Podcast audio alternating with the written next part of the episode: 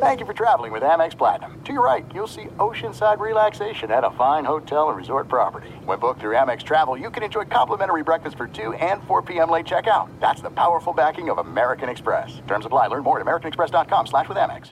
Enjoy all your favorite sports like never before at BetMGM. Signing up and playing is so easy. Simply sign up using code Buckeye and receive up to $1,500 back in bonus bets if you don't win your first bet. When you register with BetMGM, you can get instant access to a variety of parlay selection features, live betting options, and the best daily promotions in the business. And with BetMGM at your fingertips, every play and every game matter more than ever. Place your moneyline, prop, and parlay bets with the king of sportsbooks today. Sign up using code Buckeye and receive up to $1,500 back in bonus bets if you don't win your first bet. That's right, up to $1,500. Again, sign up using code Buckeye and receive up to $1,500 back in bonus bets if you don't win your first bet. BetMGM and GameSense remind you to play responsibly. 21 plus and present in Ohio, subject to eligibility requirements. Rewards are non-withdrawable bonus bets that expire in seven days. Gambling problem? Call 1-800-GAMBLER in partnership with MGM Northfield Park. That's 1-800-GAMBLER.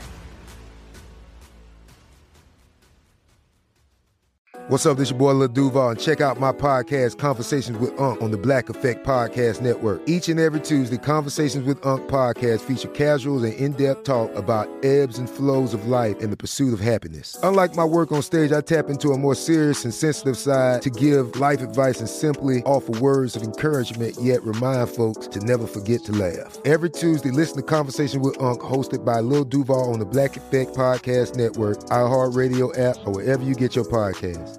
Presented by AT&T. Connecting changes everything. I'm Katya Adler, host of The Global Story. Over the last 25 years, I've covered conflicts in the Middle East, political and economic crises in Europe, drug cartels in Mexico. Now I'm covering the stories behind the news all over the world in conversation with those who break it. Join me Monday to Friday to find out what's happening, why, and what it all means. Follow the global story from the BBC wherever you listen to podcasts.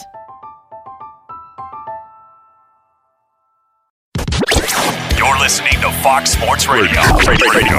It's the question that we all want to know. Does Ray Lewis get another Hall of Fame jacket since the first one is doused in sweat? I mean, that was that was something, Mike. That that could that could fill Lake Erie, if you will, if you wanted. I mean, to to wring that jacket out last night, even afterwards, sitting with all the Hall of Famers in theirs, there was a different tint of yellow on Ray Lewis's Hall of Fame jacket, as he's now a Hall of Famer and about yeah, ten pounds of sweat in that coat. Well, that was one of the big questions coming out of this was when you saw all the interviews and and he's sitting around. Was it lighting? You know, did they have an extra spotlight on him? Was there some glow after his 33 minute sermon? Because he did have the mobile, you know, ha- put on the little headset microphone and started stalking As- the stage like no other. but you know, when it when it was all said and done, it's like, did they run out of fabric? So he got a different color coat. Uh, lots to it, but certainly a, a fun night. And uh, I lost because I, I really had the over. I really thought he was going to crush Brett Favre's 36 minute mark. seemed to be a concerted effort by the Hall to limit these Hall of Fame speeches. But the first time that I saw Ray Lewis with the wireless microphone headset was right after Randy Moss spoke and they were going to commercial break. And it was right then, Mike, that I'm like, wow, he's got a headset on. This is.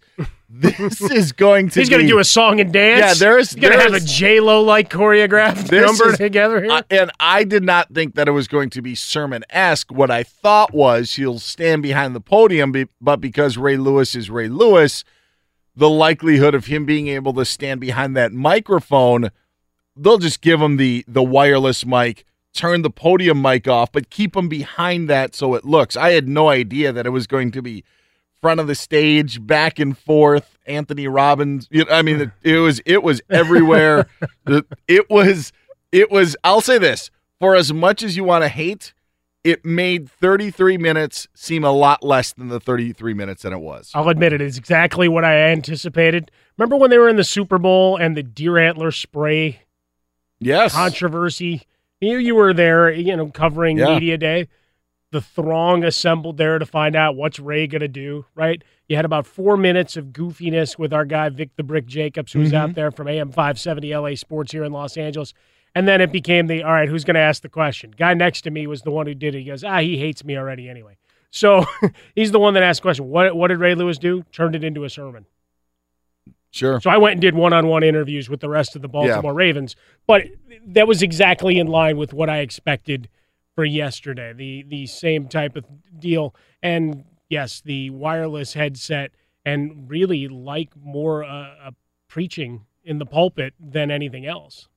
Do you think that Brian Urlacher won the staring contest with a teleprompter? Because Yeah. he did not veer. He was on that thing. It was boom. Like there, there, there was laser focused on that teleprompter. I know he's Yeah. a bear. I know he's a bear, but don't they have like three prompters like left and Yeah, right no, that you yeah, can vary over. from? Yeah, you can bounce a little bit back and Oh. forth as you need to, right? The scroll at your p- at your pace as you go. Uh, Brian Urlacher gave you more of his family, more of his history Yeah. in those 13, what it was 13, 14 minutes than he ever had. A number of Chicago media on Twitter. Like I inter- you know, saying I interviewed the guy 50 times. I only met him a couple of times. I, I can't pretend to know to know Brian at all. A couple of training camp, quick, you know, three questions here, whatever. But people who covered him day in, day out, hundreds of interactions, said they had really no idea the man behind the man. You might know some of the data points, but not a lot. So him being in that space, yeah, I, I- I figured that would not be the most comfortable for him, even though he does a little bit of broadcasting and does that. It's not Yeah. the same as when you I- look at what Randy Moss and, and Ray Lewis and the others. are. Yeah, and I'm making fun, but Urlacher was also funny in his speech with the jokes that he had with his former teammates, and I, I thought it was a good all around effort, and and I don't want to say no disrespect to Terrell Owens, but it was good that they only had six speeches. Bobby Beathard, there was no speech for Right. for him to give. The, a lot of the other speeches prior to Ray Lewis, Brian Dawkins had the longest speech of 21 minutes. I thought Randy Moss was entertaining. I thought it was a very good night in Canton, Ohio, and a very good night for Ray Lewis's dry cleaner. That's that's a very very good night for that person. I think they should put that jacket into the Hall of Fame as well. Just give him another one. And just say, here's record set. That this would be jacket, and That then is say what was a really good idea. what was the original weight of the fabric and the jacket versus sweat soaked, and then that becomes part of the sports science type process. You know, oh, that is a very good idea. Coming up later in the program, we are going to tell you how Randy Moss actually threw some shade at Terrell Owens. We're going to get to that later on, but we'll have Hall of Fame, NFL preview, that and a whole lot more coming up here on Fox Sports Sunday, coming to you live from the Geico Fox Sports Radio studios. 15 minutes could save you 15% or more on car insurance. Visit geico.com for a free rate quote. We'll give you an update on the Ohio State situation. And right now, let's cook up some hot takes and sausage on this morning of August 5th. Our executive producer is Ryan Dennis. Our technical producer, Sam Kinsley, Iowa Sam, the wizard. What's up, fellas? I'd like to know what was more uh, sweat st- uh, sweat soaked, uh, the Tennessee orange Tennessee jacket that Bruce Pearl wore, or uh, Hmm, Mr. Uh, Ray Lewis's That's jacket. pretty good. Good Yeah. question. Good question. I will say this. I think that Ray's was a little bit tighter. Ray's entire back was gold. Like it was a yellowish jacket, but his entire back was was drenched. I would have to say, I'm gonna say Ray. That would just be my guess over Bruce Pearl in that orange blazer. Well, and there's also a little more activity back and forth, and, and really just getting getting things flowing. Uh, Bruce Pearl, a lot of standing, and so you, you're worried a little bit about the sweat flowing from him. But yeah, it, I don't know. I'll take the yellow off yellow versus the orange. He's Mike Harmon. I'm Dan Beyer. That's Ryan Dennis. That's Sam Kinsley. This is the time where Ryan serves up a top a topic for Mike and I to discuss, and then Ryan gets to pick a winner. Right? Simple as that, Ryan, huh? Yes, simple as that. And I'll just say this real quick. You know, it was nice to see uh the Hall of Fame where, you know, the majority of players I grew up watching. So it was, it was great seeing all those guys and one of my fan favorites, obviously Brian Dawkins. Yeah, That's- psychologically, you'll get to a bad place with this uh, really fast, Ryan. Let me tell you, Dan What's and up? I, Dan and I have had to deal with the guys we watched it, their entire careers go into the Hall of Fame for a couple of years now. That doesn't make you feel good. It might have the first or second oh. time it might, but when you start seeing juniors popping up in Major League Baseball and you remember Dad's entire Yeah. career, it's not a good yeah, thing. yeah, you're probably right on that. I guess I need to wait, wait. You know, maybe next season we'll see. Hey, Jerry Rice said on Papa and Bonta that he would choose Terrell Owens if he had to pick between Owens and Randy Moss. Probably a smart decision considering he did actually play with Terrell Owens. But I'll ask you guys the same similar question: If you were starting a franchise or building your franchise around a guy, considering both guys and all that happened in their career, who you picking? Randy Moss or Terrell Owens? Dan. I, I don't want to sit on the fence on this, but I do think some of it has to go with your quarterback. But if I wanted a guy who I felt could run more routes and do different things, it would actually be Terrell Owens. I know that Randy Moss could take the top off of a defense and could be a quarterback's best friend by just being the mismatch nightmare that he is. But I think that Terrell Owens would be more of the complete wide receiver and route runner and the different things that you would want from a wide receiver. So I would have to go with Terrell Owens just for the simple fact of that. I don't think there was a better deep ball guy than Randy Moss ever in the NFL and red zone threat. But if you want to take the entire 100 yards of a football field, heck, 120 yards because of the end zones, I think you got to go with Terrell Owens over Randy Moss. Yeah, jumping off your your point, you, you included the quarterback situation to it, and we certainly saw that at play a number of times with Terrell Owens. That's the the biggest knock I have on him. You know, everything else, the theatrics and and all, all of that, I'm, I'm good with. It's the Jeff Garcia and Donovan McNabb interactions that you're still trying to wrap your head around how anybody can push that away, you know, and I think that's when you go into the voting for the Hall of Fame, what came back on him. But you look at a guy that in the end zone, the physicality. Randy Moss, a lot of a lot of the big top over the top plays, right? Moss and toss, glitter, glitter, gloss, gloss. I catch a beat runner like Randy Randy Moss. I mean, you got it in wraps Very everything good. else. Oh, now he's going to win. So, so you, hey, you know what? Sometimes you just go for the uh, the easy, easy. Out. By the way, they're they're replaying the Northwestern Michigan game, so I, I got some good uh, viewing here in the Geico Studios as well. But the other thing is Terrell Owens. Say what you will, and obviously a truculent figure. We'll use the five dollar word. He never quit on a team. Now with Randy Moss in Oakland, Andrew Walter was his quarterback in that 2006 season, and they they were far less efficient. What it was Aaron Brooks and Andrew Walter. So I can understand the frustration, but he flat out quit for much of that season and gave up. That's something Terrell Owens, even to his final days when he was running around in a Bengals uniform, never did. Played on a broken leg, tried to to will through things that are part of his history that get kind of pushed aside. And oh yeah, I was there for his 20 catch game against the hapless Bears offense and Cade McNown that couldn't get past midfield. A little bitter there? A little bitter much? You know what was great about that though? They gave away a, a flip book of the catch. Oh, sure. And this was when eBay was really starting Yeah. to percolate. A lot of people didn't care for the flip book, so they left them under their seats. Really? So I collected probably about 50 of those things and, and was selling them at about 30 bucks a pop. There a you go. It's like the Kobe final letter or whatever. Exactly. The people just left them, you know, just no, I was those up. so so angry. I because I, had tickets for that game. Uh, Marianne ended up getting sick, so we didn't go. So I gave the tickets to someone. I said, "Get me as many letters as you could." And the woman that was handing them out was like, "How many do you want?" She goes, "I'll just take my my two, you know, one for her and one for the seat." Mm-hmm. I'm like, "I told you to get as many as you could." And then they were selling for like 400 bucks. I'm like, "You cost me my child's education." All right. Well, it's tough for me, guys, between Randy Moss and Terrell Owens, but Terrell Owens, he was one of the like reasons I started loving football in his early Niners days. So I almost bought a Niners Owens jersey back in the day. How about but uh, that? I'm going to go with uh, Terrell Owens. So we'll go with Dan on this. Oh, one. interesting. Even with the rap, Mike doesn't win. Ah, So I should have just picked Randy Moss on the other side just to. That was very impressive, Mike. yeah. I, I I really thought the argument was pretty good Yeah, too, Dan. I mean, not just the rap. yeah. Usually the rap a- gets it done. I when you look at Randy Moss when he came on the scene in 1998, you remember that the Vikings had Cris Carter and Jake Reed. oh, I love Jake Reed. And you're like, wow, that that is amazing that he could become the superstar that he was in in that. And then you realize, oh, Terrell Owens allowed the 49ers to move on from Jerry Rice.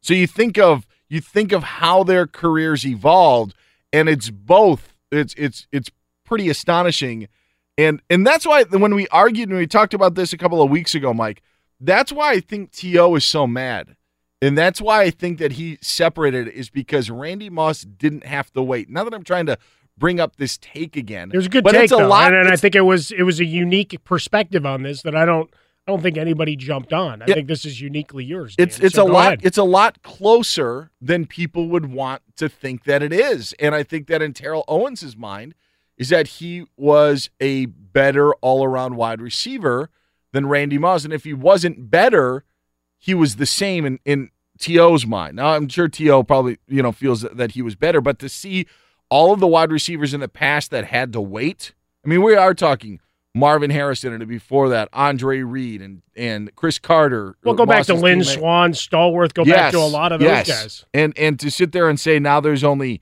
two first time ballot Hall of Famers at wide receiver, Jerry Rice and Randy Moss. I think Terrell Owens felt that he should have been the third. Just go back to 2010, the last year of Terrell Owens' career. I, I went to training camp. I was there for a few days watching him dominate. He finished with nearly a thousand yards and over 70 receptions, and then was out of the league. Mm-hmm. Yeah, I know. I know. There was production. There was. It wasn't like he had 422 yards and you know on 38 catches. That was yeah. It was not that at all. There was actually production and and uh, maybe maybe not substantial, but darn near quality. Heck, you were this close to having a tops 1,000 yard uh, receiving card. Remember those exactly. the day? Good, yeah. good work. Good He- reference. He's Mike Harmon. I'm Dan Beyer. This is Fox Sports Sunday coming to you live from the Geico Fox Sports Radio studios. So, what's it like to be enshrined in Canton, one of the newest members of the Pro Football Hall of Fame? Tells us next year on Fox Sports Sunday. Fox Sports Sunday on Fox Sports Radio. He's Mike Harmon. I'm Dan Beyer. If you want to reach us on Twitter, you can always do that. I'm at Dan Beyer on Fox. Mike, where can they get you at? Find me over at Swollen Dome. And hey, you- we're brought to you by Geico. Oh, my bad. What does it mean when Geico says just 15 minutes can save you 15% or more on car insurance? Means you probably should have gone to geico.com 15 minutes ago. The reason I was interrupting Mike was I wanted to tell you that you can always listen to the show on the iHeartRadio app and SiriusXM channel 83. And if you ever missed the show, don't worry, we got you covered. Just go to iTunes, subscribe to Fox Sports Radio Weekends, download the show every single week. It's as simple as that. Coming up in a little bit, hope to talk to one of the newest members of the Pro Football Hall of Fame, something looking forward to. Speaking with Andrea Kremer, who was given the Pete Rozelle Radio TV Award from the Pro Football Hall of Fame yesterday. So there was a, a lot going on in Canton, and um, curious on you know what goes along with that because there's usually parties Friday night that, to get everybody excited. I'm Mhm. sure that there were parties last night. And Party's probably still going Yeah. very early here on a Sunday morning I don't know, maybe on the West Coast. now that there's no game on Sunday anymore, maybe it's now time to make their way out of Canton, but would love to get the lowdown on what it's like not only to go to a Pro Football Hall of Fame, not only to cover a Pro Football Hall of Fame, but to be a member of the Pro Football Hall of Fame, which Andy Rick Kramer will be. Yeah, I tried to figure out how to make that work to go see, uh, well, and celebrate with all those Bears fans.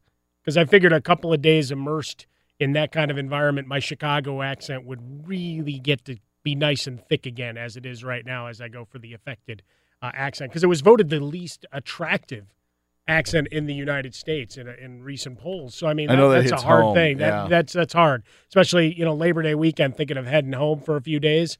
Figure I might be able to pick a little of that up just in time for football season. But what was interesting is a, lot of the, the discussion that flew out of the Hall of Fame, other than the speeches themselves, were the Hall of Fame members and how they were conducting themselves, whether they were having conversations, or in a lot of cases, guys weren't on the stage at all. Mm-hmm. Right? There were a lot of empty seats, and one of those where you can't very easily just go and get rid of the empties to not draw attention to things. You got a lot of guys that are advanced in their years, and sitting out in 100 degree heat is not exactly the, advisable. Yeah, that's the issue. That, that to and it's because it was like be- 107 back in Chicago. I know it was miserable and sticky there as well. Yeah, the the fact is is, is that it gets just uh, it, it gets super super hot, and to sit there and and stay through everything, very very difficult. The the fact of the matter is is for some of the guys to even make it through the entire weekend as well. You know, I mean, gosh, now they're they're like, all right, it's six o'clock. They've been maybe going at it a little bit tougher from Friday night into Saturday. you kind of need that that extra rest. Keep piling on the uh, sideline IV like product. Essentially, you got a bunch of medics on staff. like, what's he doing? Got to give him some fluids. You know, there there was uh, you know maybe that's what Terrell Owens at least had the advantage yesterday when he spoke at uh, UT Chattanooga and his having his Hall of Fame celebration and ceremonies at his alma mater. But what I thought was interesting, and I'm not sure how many people caught on to this, there was a a point in yesterday's ceremony where Randy Moss, I felt, threw some shade at Terrell Owens. And Randy Moss, during his speech, was talking about a lot of different things and talking about growing up and, and coming up in the state of West Virginia. So, this is a point that Randy Moss made in his speech yesterday that I think that you need to listen because to me, Mike, it is a direct shot at Terrell Owens. This is Randy Moss yesterday. We have one well knitted community. And from the bottom of my heart, I want to stay, thank my community and the state for all the love and support. It really means a lot to me. And with all that said, I'm bringing this gold jacket back tomorrow at the town center, 430 all y'all West Virginians want to see this gold jacket, meet me at the town center tomorrow at 4:30. 4:30 Eastern, 2:30 Mountain. Just to clarify, just you know, 2:30 just- Mountain, the yes, official- the official time zone of Fox Sports Sunday. but the the point is, I love the energy that Randy Moss had. I loved how he wanted to share it with commu- with his community and where with the people that that he knew growing up and where he came from. That was the whole argument with Terrell Owens. Was it wasn't that we thought you were being selfish by not going to the Hall of Fame. And Mike, I think it looked to be like there was Terrell was trying to craft an argument of saying, "No, I just want to celebrate with with the people who got me here and helped me and make it, you know, that special day." That's exactly what Randy Moss is doing the day after the Hall of Fame ceremony. And to make that announcement in a way to me was directly at Terrell Owens of saying, "Guess what? You could have had your own celebration at Tennessee Chattanooga at 4:30 on Sunday, just like Randy Moss is back in uh, having back in West Virginia." I thought that that point was a a shot at Terrell Owens to be like, "Hey, this is how you could have done it," because that was the point with me. You could have had a you could have had a celebration at any point to do it on the day because you were mad at the at the voters. Ridiculous. Well, as you you made out the the parallel, we talked about it a little bit earlier of comparing careers and what they meant, and and Terrell Owens to a degree feeling slighted and calling out the media for holding him back for what was the perception, Mm-hmm. maybe reality in some cases. We certainly saw a lot play out in public what are normal locker room issues, right? And we mentioned before the Garcia and, and McNabb incidences are, are the ones that are first and foremost against all these other problems that players have had. And Just look straight at Ray Lewis. Doesn't stop him from getting into the hall right away. Why? Because, as they say, it's supposed to be what's on the field only. But the parallels between Owens and Moss very, very, very much aligned. Just not only in their overall production, obviously the same position, but their backgrounds, talking about their their history and, and where they come from. And this is an opportunity for Randy Moss to to take his Mhm. shot at Terrell Owens, who who had more people at, at his attendance. So Smith owes me breakfast or lunch or something. he, he said there wasn't going to be much. There were a couple of thousand people there. I mean, not a you know jam packed auditorium altogether, a basketball arena, but it's pretty sizable crowd to to come listen to. To Terrell Owens, and he had some great words about community and this is us, and and a lot of what Randy Moss said in his speech. So I think if you line them up side by side, there, there's a lot of a lot of parallels that they were drawing in terms of how their lives and careers came to take shape. And you know, you look at some of the troubles that Randy Moss had going back to his collegiate days to to get back on the the straight uh, and, and narrow road to to have the career that he did. Pretty amazing. You know, got got a couple of extra chances to do right and did. So uh, and then took an opportunity to wear a tie. Didn't make the big statement, but wore the tie, galling to the, you know, again Yeah. the that what became known as the quote national anthem controversy, but slain African Americans uh, by in police custody. So having a bit of a political uh, and social statement in there as well. But the shot about uh, at Terrell Owens is is certainly uh, I think got glossed over yesterday. Uh, but good catch by you. I, I will say this: I remember graduating high school, and I don't know for anybody out there who graduated high school, I don't know how many people said, "You know what? I'm not going to my ceremony.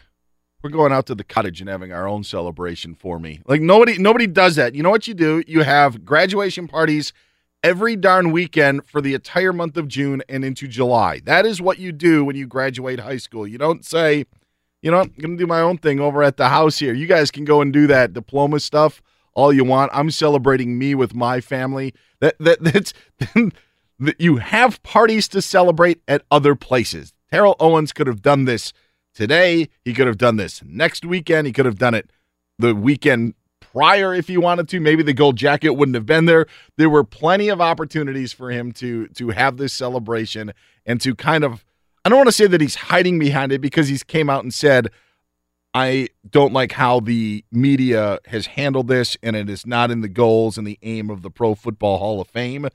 Well, you're really turning your back at the Pro Football Hall of Fame because the 40 media members don't care if you show up or not. So yeah, I think, I think the thing that that I hated most about the entire process was just the Hall of Fame's response. They did the two to three minute montage video and tribute, whatever else. His bust wasn't up uh, with in line with the others, but they they got petty just in the messaging back and forth.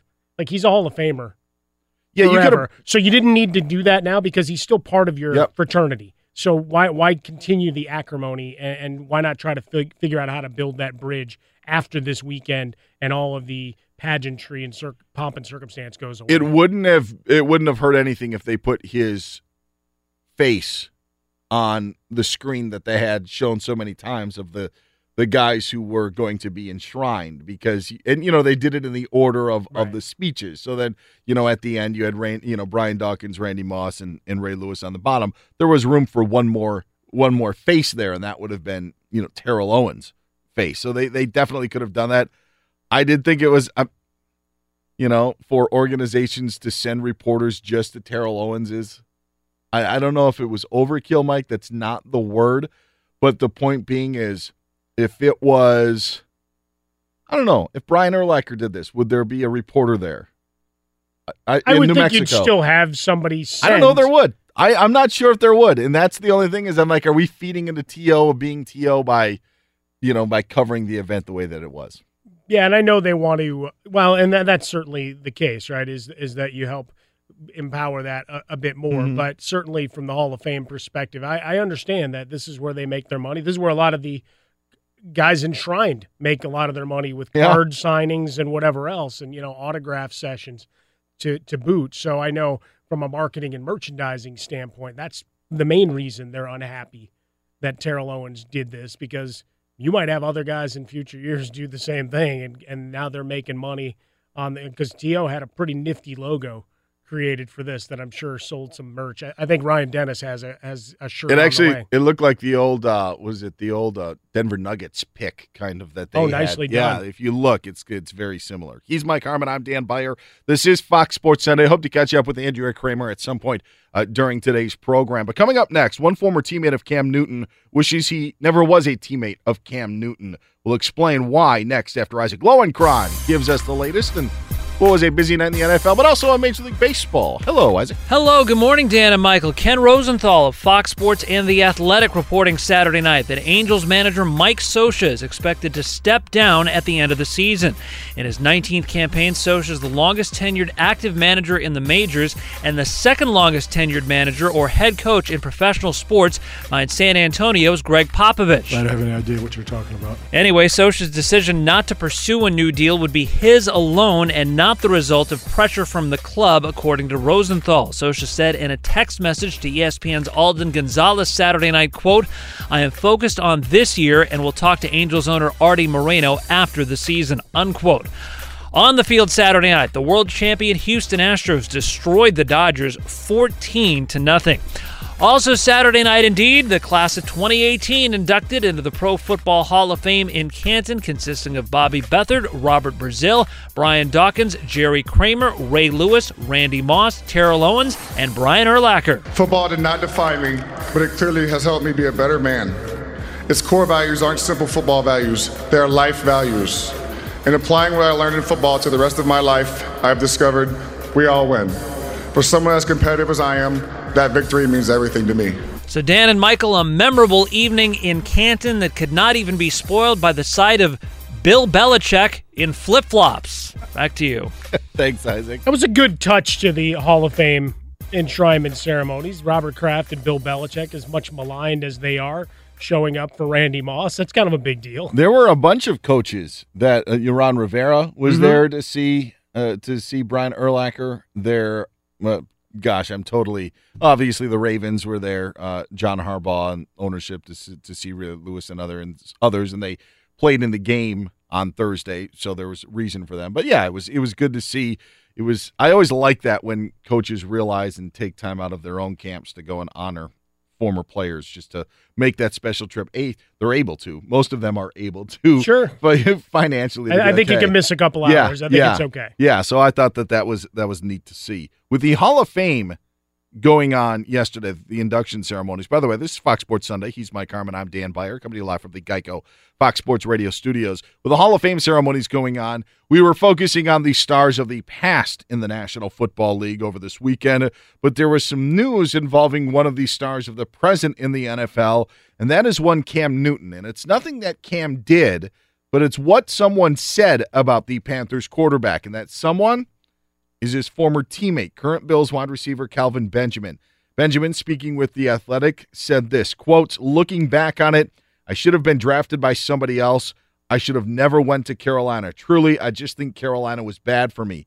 He went on to say, in addition to it being a bad fit, quote, if you would have put me with any other quarterback, any other accurate quarterback like Rodgers or Eli Manning or Big Ben, anybody, quarterbacks with knowledge that know how to place a ball and give you a better chance to catch the ball. That's what Kelvin Benjamin wanted in talking about his time in playing with Cam Newton in the Carolina Panthers. I enjoy this. Hit record and just let him vent. Uh, holding it all in. Now I'm free. Hate me or love me. Oh, he's going to hate life this week, this year From with the the Fox- quarterbacks he's got rolling. Yeah, you'll hate it rolling from there the Fox Buffalo. Sports Radio studios. He might too. I mean, between AJ McCarron and eventually Josh Allen and a bad offensive line and really not a lot around him. Uh, it's going to be interesting. Benjamin also in the process. So he was 28th overall by the Panthers in that 2014 draft.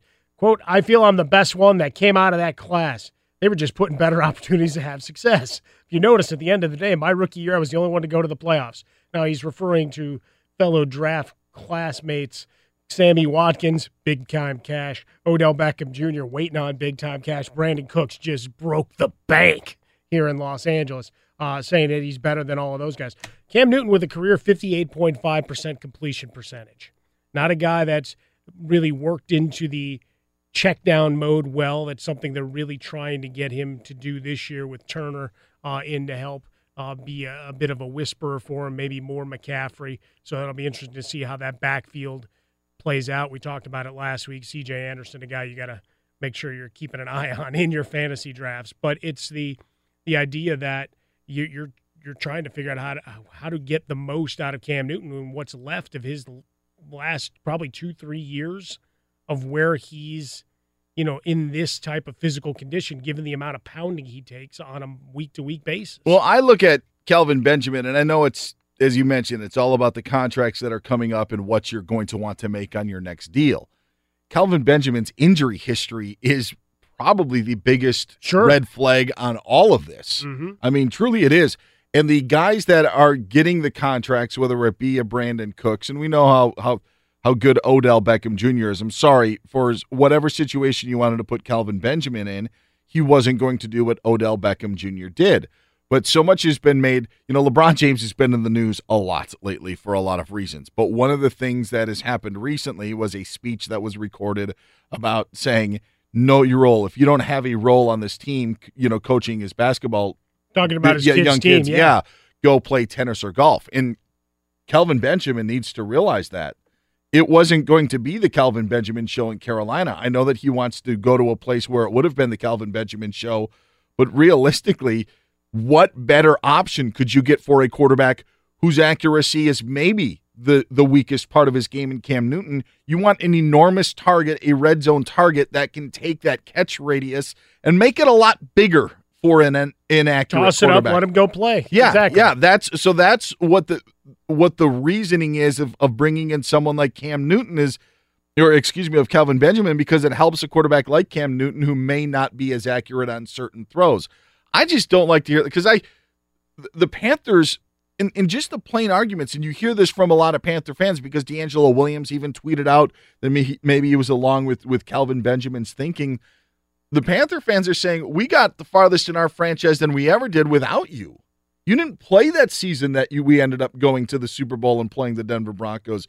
You weren't around for that entire year when we were one of the highest scoring offenses that, that you've seen in the history of the NFL. You they were they were darn good on offense with a really really great defense as well, all of which without Kelvin Benjamin and it's just that point, Mike, that makes it hard for me to feel sorry for Kelvin Benjamin that he's not getting that big deal because you have a role, you were set to play that role and there was success in some of the times that he was playing there, but then I'll be sour that you're not going to get the contract you want because of Cam Newton.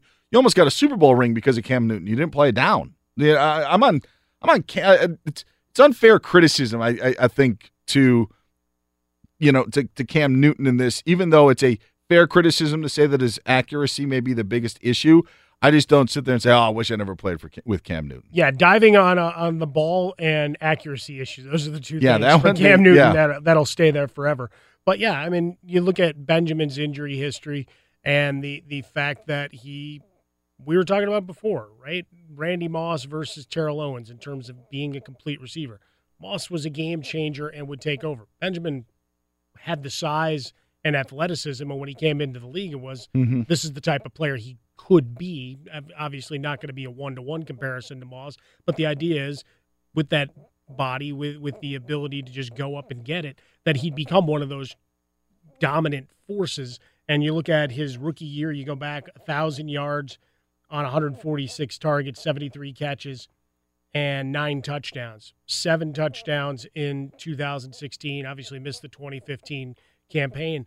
That there were glimpses of it, but he was never a consistent guy. And and it's a, the day and age of just throw me the damn ball, Keyshawn Johnson, Mm-hmm. like you know Randy Moss or or Calvin Johnson or any of those guys that needed to be fed 15 Yeah. times. That that's not there. You still have parts of it, right? Odell Beckham Jr., a little bit with Julio Jones and whatever, but but it's not as prevalent. Spreading the ball around, taking the check down, and then taking your occasional shot downfield's the way it works. For Kelvin, Kelvin Benjamin, until he became that all-round wide receiver, that that wasn't going to lift his game. I mean, how many shots downfield can you take? Well, and I look at at the the size of the wide receiver as well. When we talked about Cam's inaccuracy, why does a guy of that size of Kelvin Benjamin, not only height wise, Mike, but just physically because he's a bigger guy, he's he's you don't need an accurate pass. You don't need it to to be threaded. And and then the, the last part of this, when he was naming quarterbacks. Eli Manning Eli led Man- the yeah. NFL in interceptions three times in his career, I, and so I know that there's an OBJ connection there. Right. But when you're thinking of guys, Yeah, Rodgers was a good pick. you could have gone Brady if you wanted to. Maybe steer away from the Eli Manning angle. He's Mike Harmon. I'm Dan Beyer. This is Fox Sports Sunday, coming to you live from the Geico Fox Sports Radio studios. It's easy to save 15% or more on car insurance with Geico. Go to geico.com or call 800 947 Auto. The only hard part, figuring out which way is easier. One of the most familiar faces in baseball could be gone in the near future. We'll tell you who that is next here on Fox Sports Radio. Fox Sports Sunday on Fox Sports Radio. He's Mike Harmon. I'm Dan Beyer. Love to hear your feedback. I'm at Dan Beyer on Fox. Mike, where are you at? You can find me over at Swollen Dome. The toss up question for Hot Takes and Sausage first time around. Who'd you take? Randy Moss or Terrell Owens? If you had the pick, I know who I would take. I'd take Isaac Lowenkron. Option C. How about that? He gets us caught up to date of what was happening while you were sleeping last night. Hello, Isaac. Hello, Dan and Michael. Indeed, I've been option C in so many categories of life over the years, but ever since 2000, there's only been one option in Anaheim. That would be Mike Scioscia as the manager of the Angels, but apparently no more after this season. While you were sleeping Saturday night, Ken Rosenthal of Fox Sports and The Athletic reported that Scioscia is expected to step down at the end of the season. According to Ro- Rosenthal, his decision not to pursue a new deal would be his alone and not the result of pressure from the club. Scioscia himself said in a text message as the story came out after he'd already left the stadium after their loss to Cleveland last night. He said in a text message to Alden Gonzalez of ESPN, quote, I am focused on this year and will talk to Angels owner Artie Moreno after the season, unquote. I will say this. I thought when I heard the news, it was going to be, it's maybe going to take the angle of, you know, this is the end of an era. This is, we're not going to see this. This is sports these days. You're not going to see coaches sticking around for a while. No. You're going to see coaches stick a while as long as ownership sticks with them. We've seen it with the Pittsburgh Steelers. We talked about this with the Yankees a couple of weeks ago, and then when the Cardinals let go of Mike Matheny. As long as the owner and the ownership believe in the coach, manager, whatever the case may be, in this day and age, you can have guys stick around for 10, 15, 20 years. I just wonder, Mike Harmon, is is all of the talk about Mike Trout and the not only the publicity, but the lack of success that we are now starting to put on the shoulders of Mike Trout and what he has done, is that starting to filter down to the manager? Well, I think that's got a lot to do with it. The quote wasted years of Mike Trout's prime and the end of Albert Pujols and what they haven't accomplished with the two of those guys in the lineup. Now you add Shohei Ohtani and the radar uh, globally Mm-hmm. is on the Angels for what they do on a day to day basis. So I, I think there's something to that. 80 and 82 last year, 74, 88 the year before, and then you had a, a run of, of several years in a row, with one exception, where you were looking at 85 to 90 plus wins. So recent successes, but still only that one banner to hang and a division that's gotten that much more difficult to navigate. Also, Saturday night. Uh, oh, Isaac, go ahead, quickly. Dan. Yeah, it sounds like his uh, social security has run out. Yeah. Why didn't I come up with that? Rats. Oh. Good Nicely one. done. Well, a game that would make a manager want to retire happened a little bit north up the five on Saturday night while you were sleeping. Astros and Dodgers. This was actually just a one nothing game until the sixth inning when the Astros scored four runs to take a five nothing lead, and it was still five nothing going into the eighth when it got kind of crazy. 1 1 to Reddick. And Josh drills this deep to right field, and you can kiss that goodbye. A three run home run for Josh Reddick. And the Astros continue to pour it on in LA. They lead this one 12 to nothing. Robert Ford the call on KBME, so a seven run eighth made it 12 nothing, and then in the ninth, the cherry on top of the parfait. 2 1 delivery. And that is drilled deep to left center field, and you can kiss that goodbye. Jake Marisnick goes yard for the second time on this road trip. His ninth home run of the year, and it is 14 to nothing Astros. That would be the final in the Dodgers' worst shutout loss at home in 95 years. That is fertilizer. Indeed, it was July 22nd, 1923, when the Dodgers, then known as the Brooklyn Robins, lost 14 to nothing at Ebbets Field to a Boston Braves team featuring the likes of Hod Ford and Stuffy McInnis. Gotta love that nickname, Stuffy. Those are some great names. That's pretty amazing. The the Hod Ford is that what it was? Hod Ford. Hod Ford. Hod All Ford, right. I like that. But get, yeah, get a new 2019 Hod Ford. but a lot of questions. Fire this morning. But while he's, you know, punny Yeah. on, on a Sunday morning. Hey, we're coming from the Geico studio. Switch to Geico. Go to geico.com, and in 15 minutes, you could save 15% or more on car insurance. I'll say it right now. The NBA's Western Conference playoffs that we had this year going to be the AL. The the American League playoffs are going to be amazing. World Series, who knows? Rolling along on this Sunday morning, I want to let everyone know that in three weeks we are going to do a special fantasy football episode of Fox Sports Sunday. Yeah, buddy, it's that time. I don't know. It's been, gosh, 10 years, 11 years. How many years have you been doing the fantasy football show here on Fox Sports Radio? Something in that ballpark. Something about Yeah. that, yeah. I'd Yeah. have to go back and do the math. This that is- sounds about right. This is going to be my. It's hard to believe, but I think this is going to be my fourth year of Four doing years fantasy already, football. Yeah, of, of doing so. I'm excited for the season. We always do it weeks one through 17, a special fantasy football only show here on Fox Sports Radio. But coming up in three weeks, August 26th, we're going to get you set for your fantasy football draft. Three hours of full fantasy football to get you ready for the upcoming 2018 season. So I want to let you know about that. Very excited. Starting to get the draft guides together. in I'm doing an event down in San Diego, so starting to get the name list, starting to put together some top tens. A lot of content coming up at Swollen Dome on Twitter. Dan and I very excited to be with you once again as this football season gets rolling. A lot of interesting little storylines starting to percolate. That's part of our fantasy uh, segment for today, but you know the draft board looking a lot different for 2018 than it has in years past. It's been an interesting week. Not only did the NFL season really feel like it was starting with preseason football, but you have the scandal at Ohio State, and also you have the Trump, the Donald Trump tweet, as President Trump Yeah. tweeted, uh, taking a shot at LeBron James and his intelligence, and also adding "I like Mike," which is something that you and Jason Smith talked about. I know a whole bunch on Friday night about the the real point of the "I like Mike" message at the end of the Trump tweet. Yeah, you can find the full podcast uh, on foxsportsradio.com. You can find it on iTunes. Look for the Jason Smith Show with Mike Harmon. Look, the I like Mike. People just took it as the baseline. Here's the goat conversation, which is just that's lazy. This was very much the stay in your lane, dribble a basketball. Going back to the Laura Ingraham comments from a few months ago, the same same idea of you know we we deal in politics, you deal in basketball, you stay stay there because Michael Jordan, the biggest criticism that was always made of him was what didn't take a stand on anything politically. Famously talked about how everybody buys shoes, whether they're Republican or Democrat or anything else, so not to anger anybody. So LeBron James and let, let's call it what it is. LeBron James, as as whatever you want to say about Donald Trump and his comment, and there's a lot of different angles to it. One from the political side, two there's there's the racial component that that can't be understated between linking him and Don Lem- Lemon and going into intelligence. He did it to Maxine Waters. Go through that entire process, but LeBron James calling him a bum and doing interviews of that ilk, you know President Trump's going to clap back eventually. It took a few days to, to get through yeah, the DVR or was- whatever. was Friday, yeah. Yeah, but eventually it becomes Friday night, and that's the thing that carries into the weekend. But it, it's that that type of flow you feed into what has become the the means of communication. And for those that try to dismiss it as oh, it's just Twitter.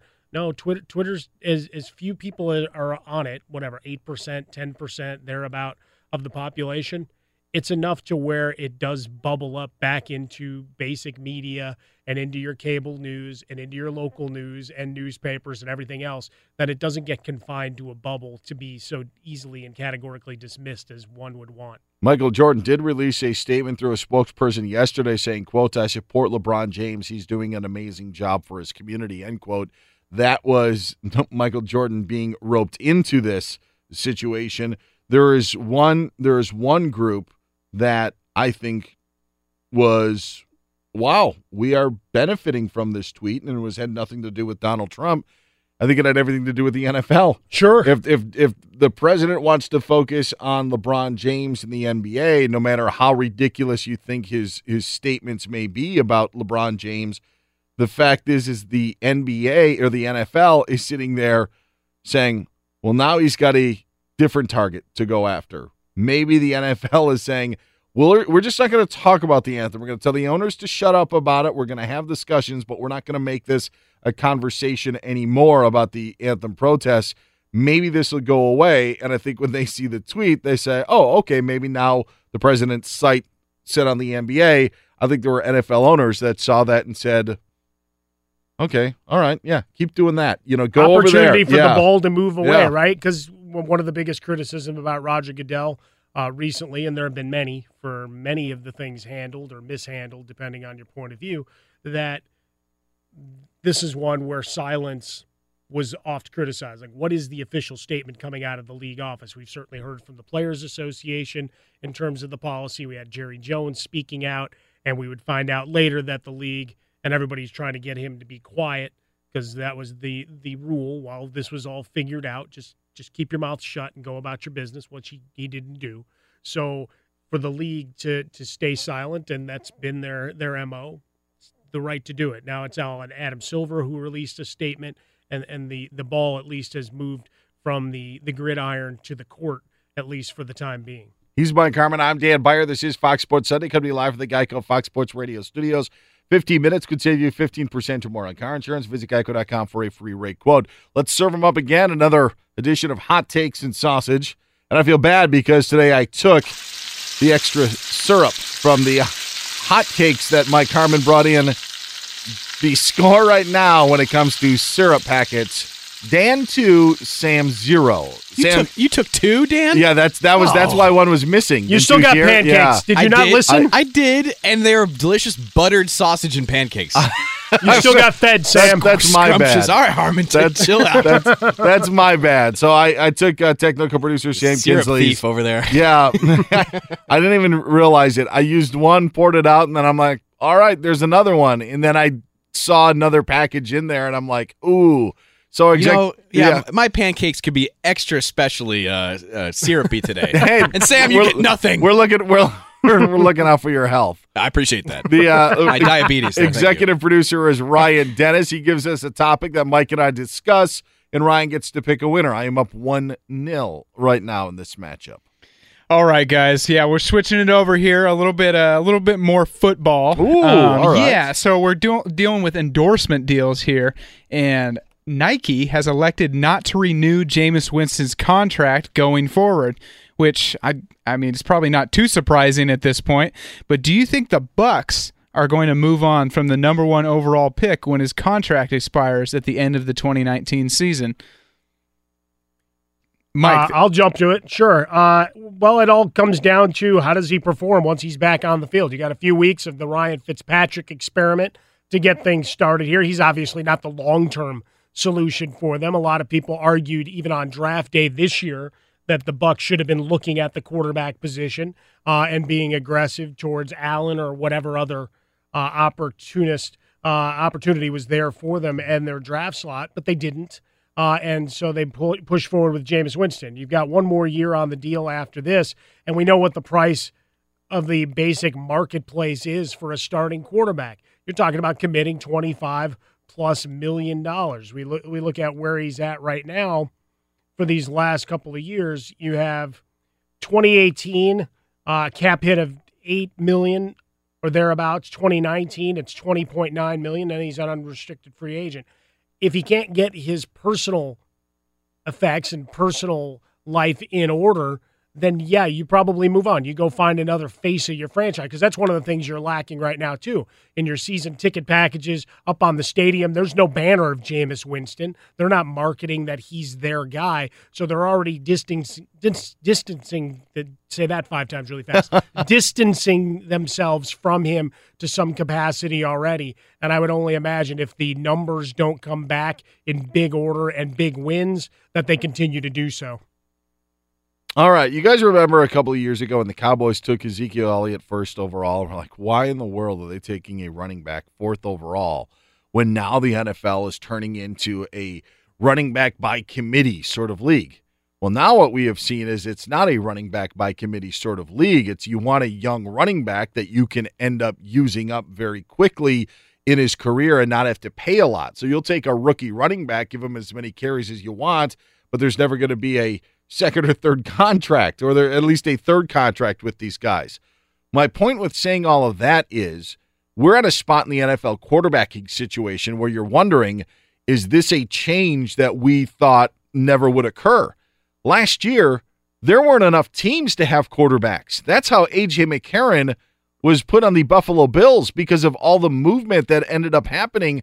There were actually teams that ran out. The the, the quarterback market in the NFL was actually dry for AJ McCarron when he became a restricted free agent, ends up going to Buffalo. What will be interesting to see is we thought for years that you've got to go out, you got to just get a quarterback because they don't grow on trees. I think it could be a different point in the NFL in the next couple of years. And that's why I think the Buccaneers will move on from him because I think that they can find another quarterback that will be serviceable in his place. His numbers haven't blown you off the charts in the first three years. No reason to expect that would change. I, I like that a lot. That's it's it's an interesting take where you know you're moving, you're just kind of cycling through the QBs if they're not doing if they're not at the elite level.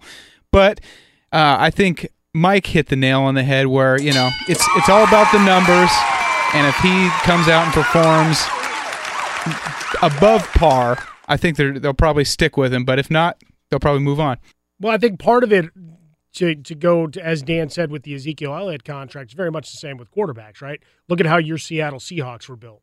Mm-hmm. Russell Wilson on a rookie deal, you're not breaking the bank. Look at the problem that that Indianapolis has now. All right, they drafted linemen, so in theory, in theory, this could work. Although they had a retirement this week, Jack Mewhort, Be- yeah. yeah, because of knee, chronic knee injuries. That you know, that's not going to help business in, in any way. And Kelly's been hurt frequently, and you still have a lot of questions.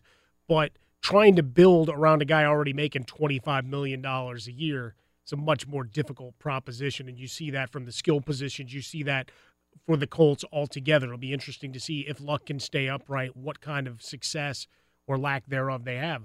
Likewise, you, we're seeing what's happening with Seattle is I I don't think they fall off to the basement of the NFL like a lot are predicting doom and gloom. I think it's just hot take nonsense. But the idea is everybody grew up and everybody had to get paid, so you had to make some Mhm. difficult business choices. In Tampa, you don't necessarily have that same thing going, but you do have one big outlier in Jameis Winston is you have to decide is this guy worth it to pay him 120 million dollars Sure. or whatever for 4 or 5 years given his off the field record given the fact that you can't market and merchandise him because of the backlash that you receive because of what he's done off the field uh, the fact that you can't put a banner up on the side of your building is a pretty big tell of what you've got going on there and then you have to decide you know that committing that kind of money while still building the rest of your roster very difficult You're not going to give Jameis Winston thirty million dollars a year. That is not that. If you're the Tampa Bay Buccaneers, you can't do that.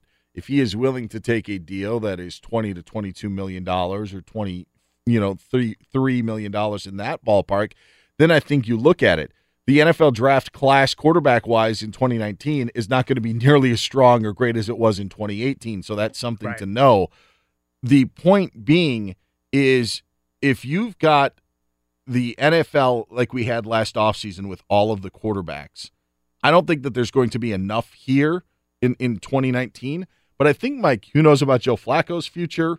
You, you know, who knows about uh, Jacoby Brissett, who was brought Sure. up? Like they're going to You know, want I a love first round pick. Yeah. You know, if, if if somebody wanted to trade, there's more quarterbacks out there that would that you would tend to believe, and there are more quarterbacks out there that there have been the last couple of years, which I think makes the Buccaneers have to make a decision.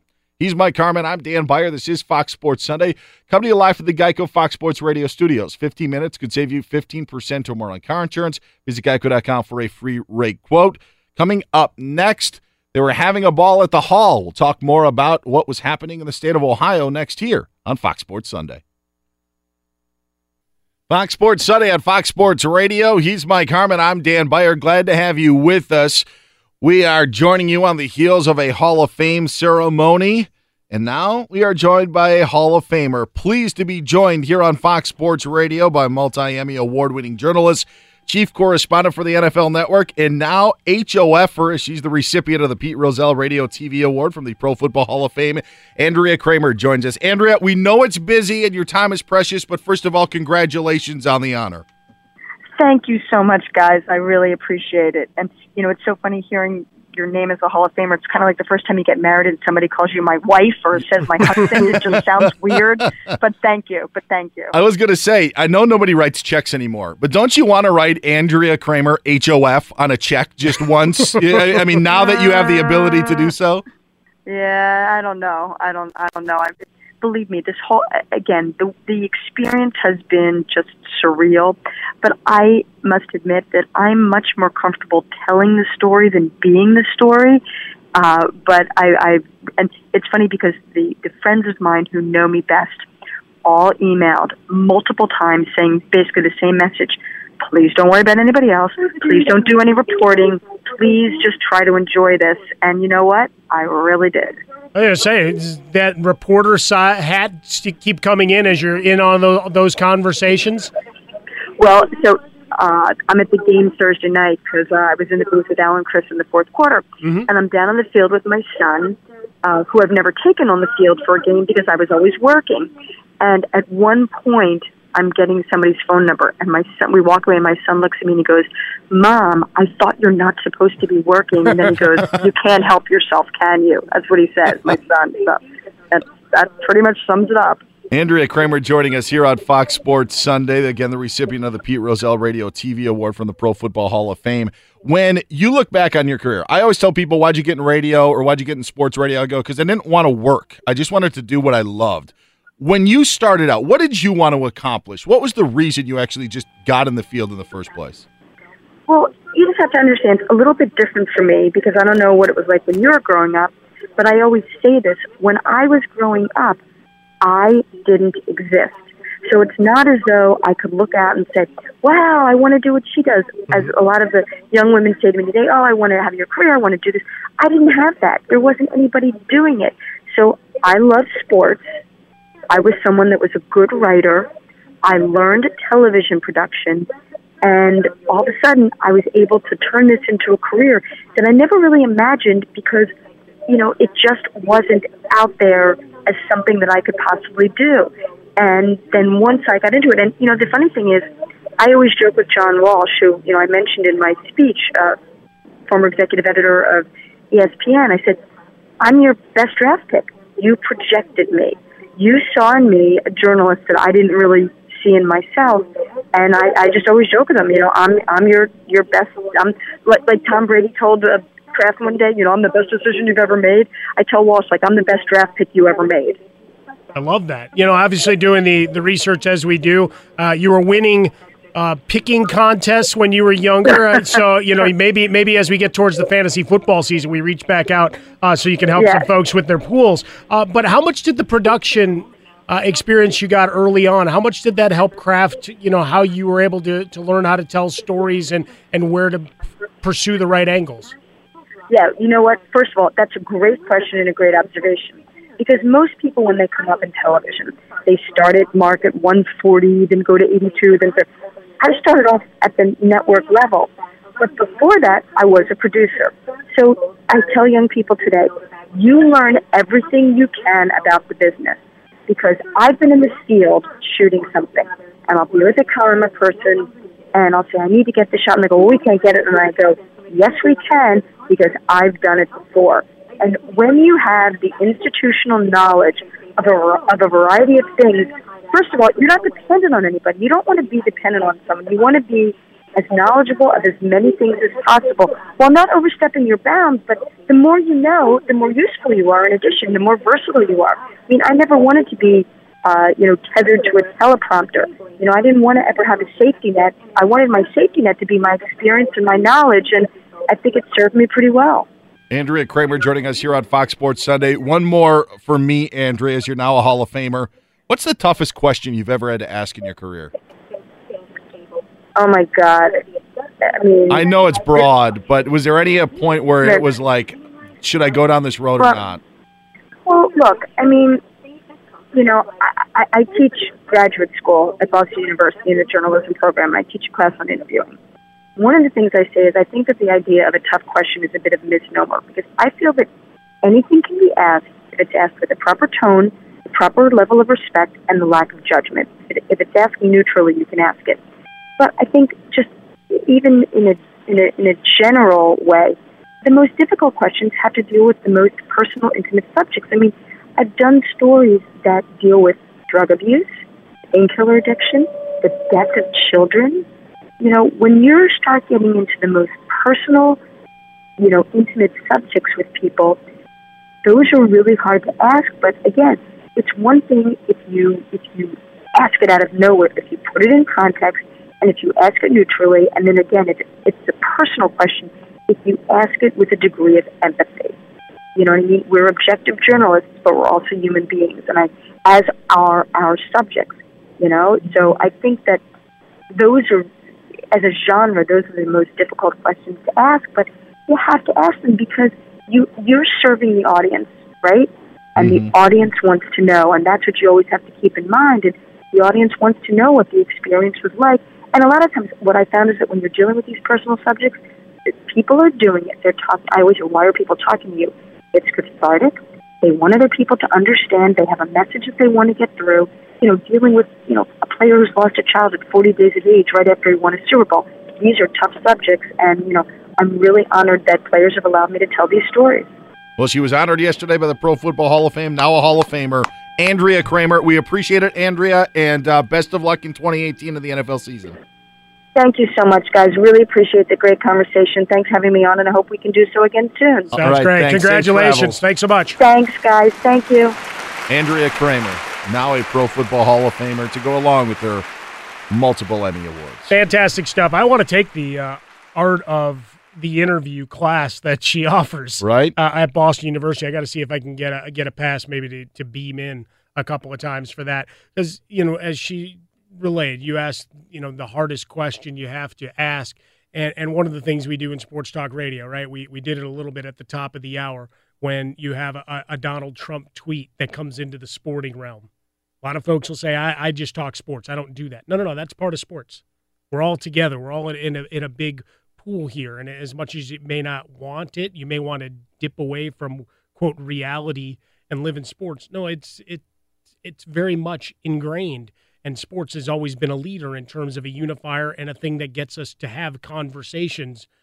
They may be uncomfortable conversations, but they're conversations we have to have. And and that's something I think in sports radio and sports television has been a big difference the last few years, and certainly something Andrea Kremer and her work has been doing for years. But having more discussions about domestic violence, having more discussions about abuse, and and you know that it's not just between the lines. That's not where it be, Mhm. begins and ends. There's a lot more to it, and it brings the humanity and the element of all of us that we're we're trying to go through our day to day experiences and at what what bonds us. Yeah, it's not always easy. It's not always comfortable and it's always not a laugh track underneath, but they're conversations that hopefully bring people together and get people to have the, the conversations that are hard because that's the only way we progress. Yeah, in in the way that that she said, and into what you're saying in today's day and age, where people are questioning the media, it should be a duty of the public to listen to the question. And as Andrea Kremer said, if there is if there is uh, no bias, if there if the information is there, if the the emotion is out of it, and if it's a fair question, there is no difficult question to ask because all of those criteria have been met.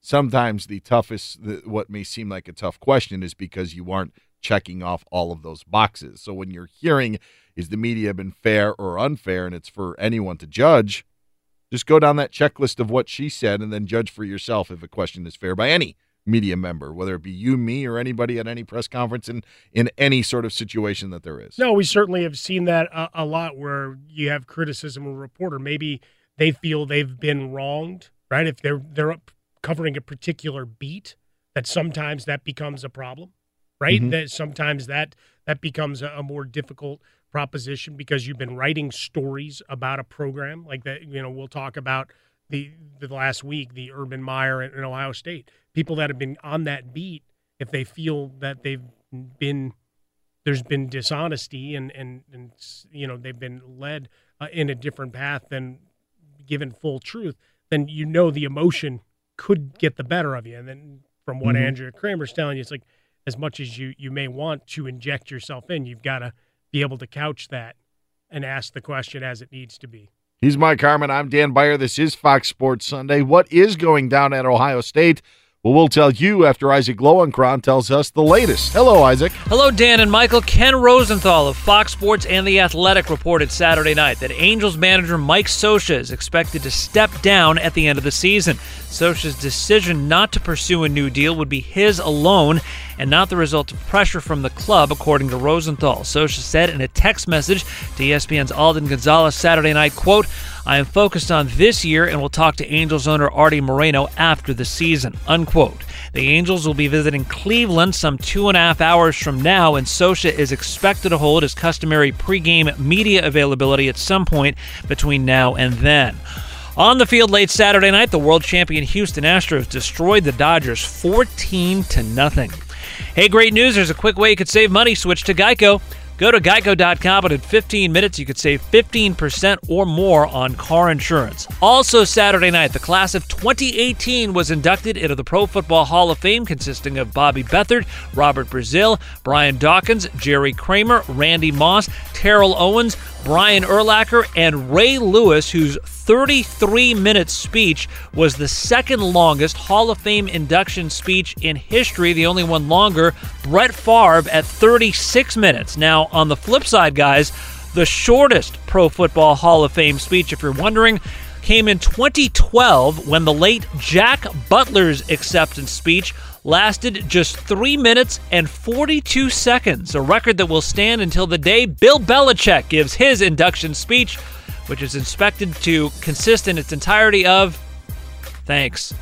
Dan and Michael? come on, we know Bill's got a personality, right? I mean that. Come on, there's the the. If booze he can wear flip flops, you're right. The yeah. booze that he got yesterday, though, when Randy Moss brought his name up, I I thought were uh, a lot of Ravens fans there uh, cheering against old Bill Belichick. Yes, fans are gonna fans are gonna fan right. The Philadelphia fans making sure their presence was felt a- as well. But Bill Belichick, one of my favorite things during the football season is actually the the show he does each week where he breaks down several plays and, and sits at the the teleprompter and goes. Oh, the Belichick breakdown? yeah, he does I like love five minutes five minutes at a turn. Of- That- of what he saw on a play and how they designed it and whatever else. It's brilliant. One of the best kept secrets in sports media is how good those segments are. Absolutely.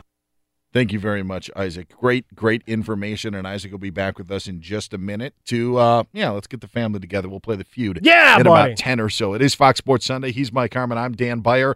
Coming to you live from the Geico Fox Sports Radio studios. It's easy to save 15 percent or more on car insurance with Geico. Go to geico.com or call 800-947 Auto. The only hard part figuring out which way is easier. The Ohio State situation, as I guess we could call it right now, maybe laying low just a bit because there haven't been new developments in the past 24 hours or so. But about 48 hours ago on Friday, the not the center of attention, but really the center of the story has been the fired wide receivers coach Zach Smith. Of course, a lot of this story revolves around Smith and the allegations made against him about him abusing his wife and what Urban Meyer did or didn't know. Well, Zach Smith went on ESPN on Friday to explain his side of the story on a variety of things, including his connection and the information given to Ohio State head coach Urban Meyer. We had a practice. I went to practice, and Urban pulled me off the practice field. And when he pulled me off the practice field, he said, "What the hell's going on? What is this? What is this?"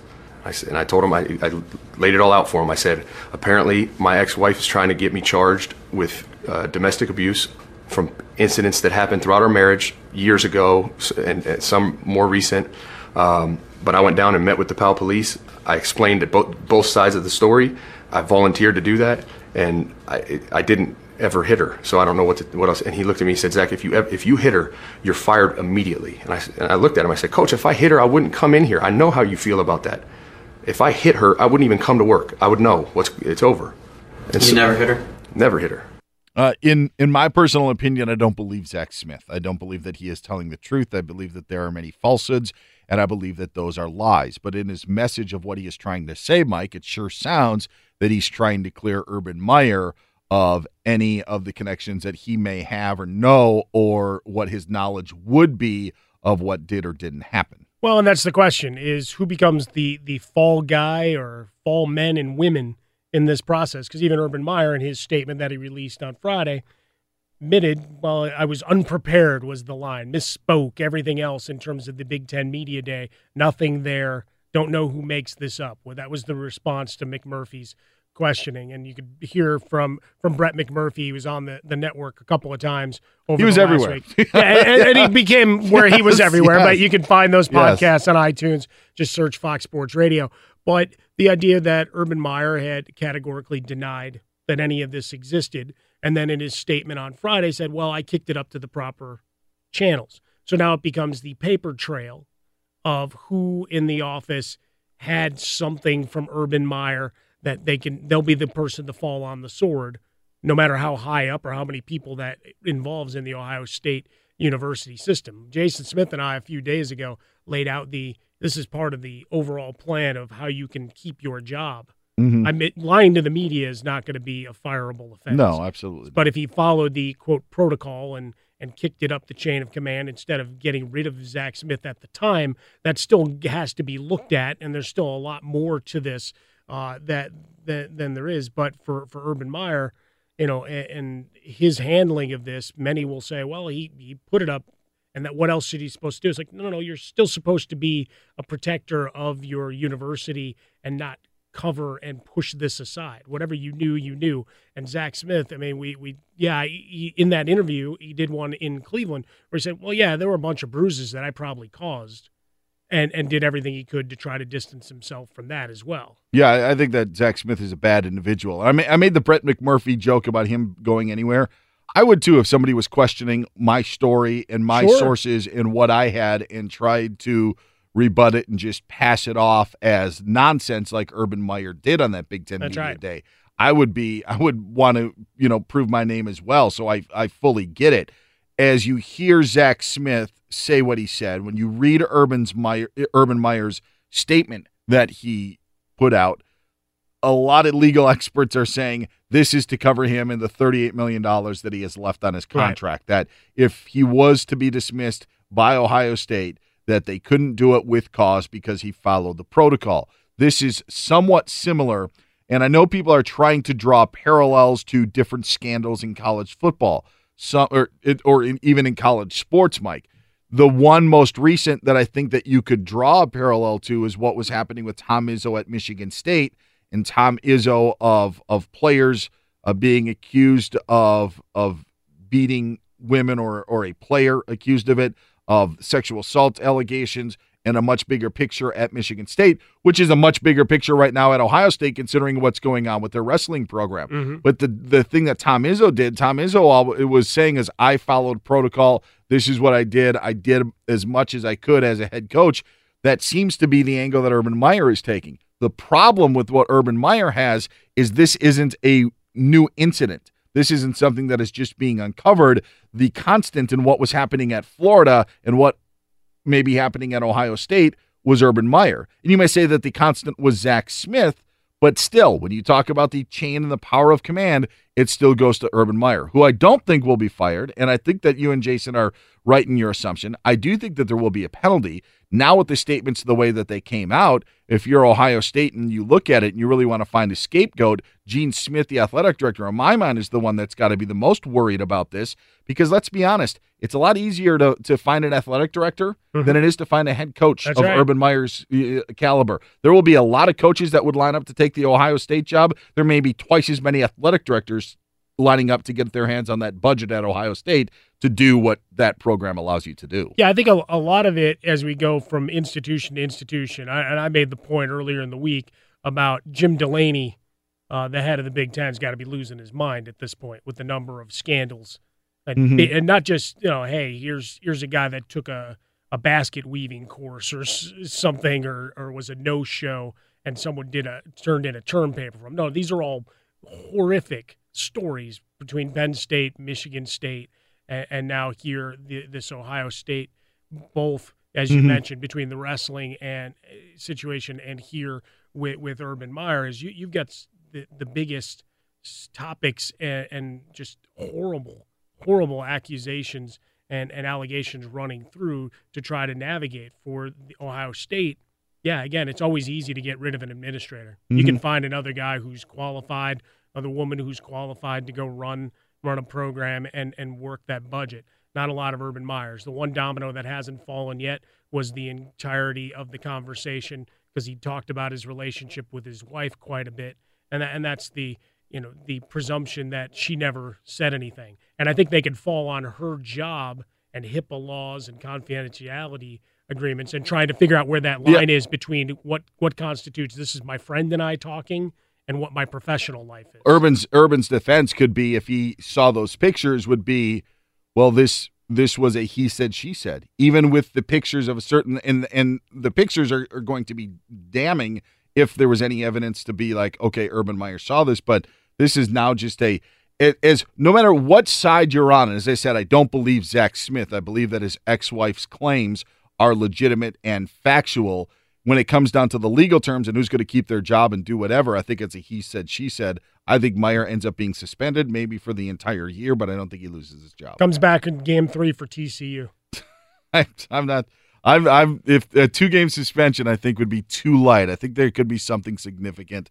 We will have to wait and see what happens in Columbus. He's Mike Harmon. I'm Dan Beyer. This is Fox Sports Sunday. Coming to you live from the Geico Fox Sports Radio studios. It's easy to save 15% or more on car insurance with Geico. Go to geico.com or call 800 947 Auto. The only hard part, figuring out which way is easier. The hall was paved for many great ones yesterday in Canton, Ohio. But who are the greatest of the greatest? Well, we've actually got that answer. We'll tell you next year on Fox Sports Sunday. Fox Sports Sunday on Fox Sports Radio. He's Mike Harmon. I'm Dan Beyer. Glad to have you with us. If you ever want to catch the show, there's a lot of ways to do it. You can listen how you're listening now. You can listen on the iHeartRadio app, Sirius XM Channel 83. But if you miss the show, if you ever miss it, just go to iTunes, subscribe to Fox Sports Radio Weekends, download the show every single week. Download that and all the other great programming here on weekends here on Fox Sports Radio. Speaking of a great program, it's time to play the Yes! feud. Yes. As we do every time this week, the Fox family made up of Mike Harmon, Ryan Dennis, Sam Kinsley, and Isaac Lowenkron. Guys, following on the wave that we did a week ago, remember it was the Baseball Hall of Fame a week ago. We are off the heels of the NFL or the excuse me, the Pro Football Hall of Fame induction ceremonies. What I want to know, guys, top five answers on the board. Most common positions inducted into the Pro Football Hall of Fame. Most common positions. Last week, remember there was a designation between right field, left field, center field. Mm-hmm. There really isn't a designation here with football. So, defensive tackle, defensive end, all would be considered defensive linemen. You also may want to take any special teams play and coaches or contributors into the conversation.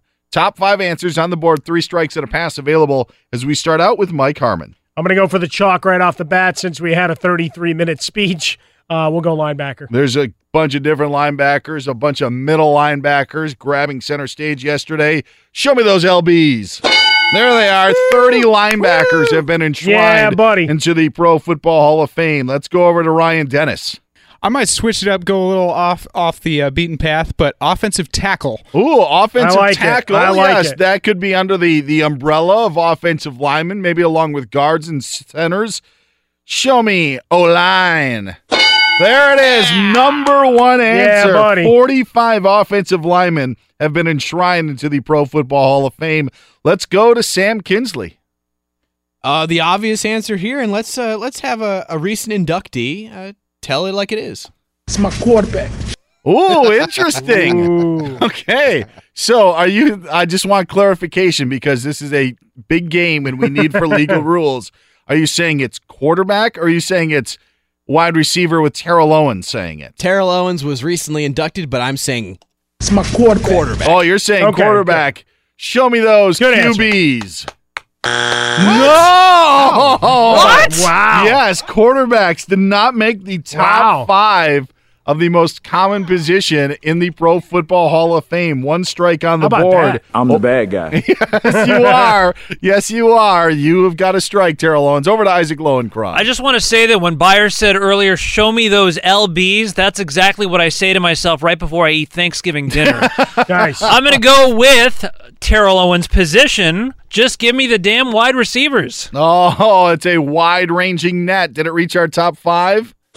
Sure did. Absolutely. Wide receivers, 27 wide receivers. By the way, quarterbacks, 26 enshrined into Canton. No quarterbacks this year. So the wide receivers with Terrell Owens and Randy Moss actually jumped the quarterbacks to make it into the top five. Over to Mike Harmon. Reminder that we're brought to you, Fox Sports Sunday, by Geico. What does it mean when Geico says just 15 minutes can save you 15% or more on car insurance? means you probably should have gone to geico.com 15 minutes ago. Filibustering aside, uh, let's see. Maybe got- devalued now. I'll go to the running back position. The running that I got to be able to find 27 or Oh, 28 of those. Yeah, you know that there are. There have got to be some halfbacks, heck, even fullbacks on the board. Yes, there are 32 running backs. That makes four answers, one answer remaining, one strike. The pass is now gone. The pass is evaporated. So, Ryan Dennis, it is up to you. Most common positions inducted into the Pro Football Hall of Fame. Offensive lineman was the number one answer. Running backs third. Linebackers fourth. Wide receivers fifth. Let's go with uh, defensive backs or uh, cornerbacks. Corners, DBs, a lot of great ones in the NFL. Show me defensive backs. No! 26 of those along with quarterbacks. How about All that? right, here we go, Sam. It's all up to you. Let's get the Fox family behind you with that support. All right, let's, get the yeah. answer. Let's try a defensive lineman. Defensive lineman for all the marbles. You guys like this answer? Please. Defensive Come on, lineman. Sam. Yeah, come on, Isaac, Sam. are you on board Come on on, this? Yeah. Let's do it. You guys on board? Show me D line. Yeah, 37 D lineman in the Hall of Fame. We've got your fantasy football fix coming up in about 20 minutes as Mike Harmon dives into some of the bigger storylines that are going to affect your fantasy football season. We made the announcement an hour ago. We are three weeks away from a fantasy football extravaganza here on Fox Sports Radio. Our entire three hour show will be designated to fantasy football. We'll have some fun with segments. We'll have some good interviews. May even have a mock draft here and there. Whole bunch come up. That is August 26th here on Fox Sports Radio, a special edition of Fox Sports Sunday. Looking forward to it. Already doing the the mock-ups of lineups and and I know that you've been ranking players for months now, but um, a few days into it, a few uh, weeks actually, and I'm excited for the upcoming season and the Bears Ravens game just to see graphics on a screen and see teams running around makes you feel good. Well, we're sitting here in the Geico Fox Sports Radio studios, NFL Network, one of our monitors, and they're replaying Thursday night's game. Now, much of it you didn't want to see. Uh, no, nobody needed to see an awful, awful lot of that football. It was well, a lot of awful football. But looking at the the Bears quarterback, no Mitchell Trubisky in this game. Uh, Matt Nagy flat out said, well, "No need to get anybody that matters hurt," which is kind of Oh, like Yeah. an insult to those guys that had to play, I guess. When you're looking at Tyler Bray uh, having to take a, as much of a beating as he did as it went through, a lot of talk about the Ravens and Robert Griffin III and how uh, raw, shall we say, Lamar Jackson looked at times. Some errant passes, a couple of good scrambles, but all in all, what you would expect from a guy who's literally been in camp for a week, uh, being thrust out there in the Hall of Fame game that extra week, that extra preseason game. And and look, it's a project, it's a long term kind of gain. Certainly not not showing enough to where I think anybody that was really hoping to see Joe Flacco deposed, and I know a lot of people in Baltimore who would love to see a change, just something fresh. Uh, that that's not exactly where it's coming from just yet in 2018. I love the Hall of Fame game because it gets things started. I to think that is you grew up a Bears fan or any Ravens fan out Mhm. there to think that you have to sit through five preseason games. I feel really bad, and I do think that the Bears are going to be better than people expect. I Oh, think yeah. it's going to be a different sort of Bears team. But you could have a team, and let's just say things don't go according to plan in Chicago, where they've got nine regular season games that matter because by week 10, they're already out of it. So you've got like a preseason would almost be half of a year that you would want to watch meaningful football because then the last six weeks are kind of like whatever. But anyway, the preseason is here. Preseason in college football as well. And aside from the drama that's at Ohio State, Chip Kelly's at UCLA, a lot of storylines. The Jalen Hurts storyline at Alabama of him speaking up just quickly and saying, "Hey, nobody has talked to me, nobody's spoken about me." Was surprised to hear Nick Saban say that they didn't. He wouldn't know if Jalen Hurts would be on the on the roster. Alabama and Tuscaloosa is going to be an interesting place to watch when it comes to the quarterback situation this year. It's, I think what's interesting is 2018 is the convergence of three places where there's never really any talking out of school and noise.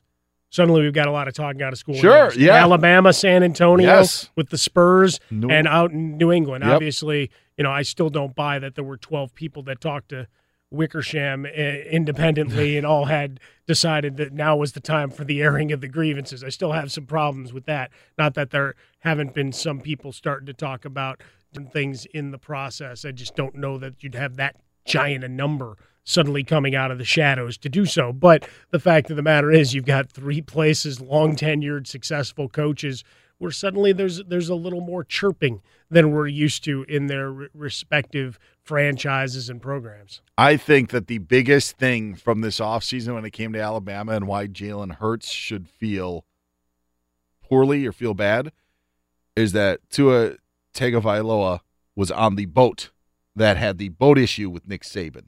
Like, if there is Mhm. anything to say on how you stood in the coach's eyes, heck, if Jalen Hurts hasn't even spoken with Nick Saban, yet Tua is on boat rides with them, that's all you need to know about who's going to be the starting quarterback when the uh, season opens for the Crimson Tide in less than a month. And you've already in mid-season form by hand, handling Tua's name brilliantly. well done. Uh, it's a difficult one. It'll have to work with us. It took me years for Giannis Antetokounmpo. Uh, Tuo Tagovailoa is going to still take some work. He's Mike Harmon. I'm Dan Beyer. This is Fox Sports Sunday. Coming to you live from the Geico Fox Sports Radio studios. 15 minutes could save you 15% or more on car insurance. Visit geico.com for a free rate quote. Let's serve up our final hot takes and sausage of the day. Again, I stole Sam's syrup. Sam has uh, got up and left, so Alex Teichert is here. I know I wouldn't steal Alex syrup because Alex doesn't eat maple syrup, I'm guessing. Dan, Uh, it's uh, it's actually agave. I eat agave. Oh. Oh, there you go. That's uh, the natural Oh, sweetener. the na- natural sugar. Oh yes, perfect. I'm sure Vermont loves to hear that. Uh, the Big A, our technical producer Ryan Dennis, is our executive producer. Uh, he serves up a topic for Mike and I to discuss, and then Ryan gets to pick a winner.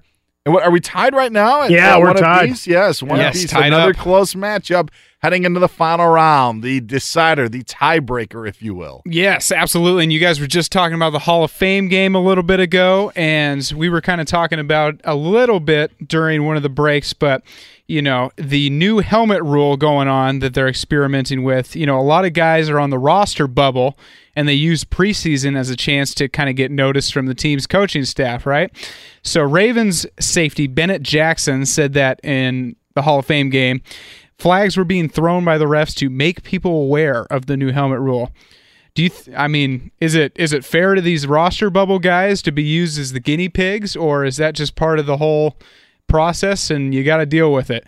We'll start with uh, Dan on this one. Yeah, I think it's fair, and I think that this is the way that it goes. Even though that the starters are on the field, not uh, not getting all the reps that you wish they could have, and and maybe there's only a series in the first couple of weeks where there would be a call like this. It's the only way to do it. You can't all of a sudden go into a season and say, okay, we're going to ramp this up. Games would be three and a half, four hours, and I know guys' jobs are on the line. But realistically, I don't think anybody's going to lose their job because of an illegal hit in a in a new rule that seems to be very very cloudy. I think that there's a lot of other criteria that will allow that player to make or break the team and not be like, "You know what? We can't keep this guy because he keeps on committing 15-yard penalties." If if if he does it for pass interference and other situations, maybe that's an issue, but not for tackling or hitting someone in a way that we still don't know what is a penalty and what isn't a penalty. Yeah, I think a big thing is, that to watch is we've obviously got a lot of new officials that are going to be broken in. So you're you're looking at that angle as well as we get towards the regular season. But short term, I, I think you want to get as much tape as you can to have these discussions, just to have the as many examples to try to determine what is and isn't a penalty. There were a number of them here in the Bears Ravens game where you're raising your hand. We were sitting here watching in the Geico studios and and you're you're okay, how's that a penalty? It seemed like a clean hit, shoulders.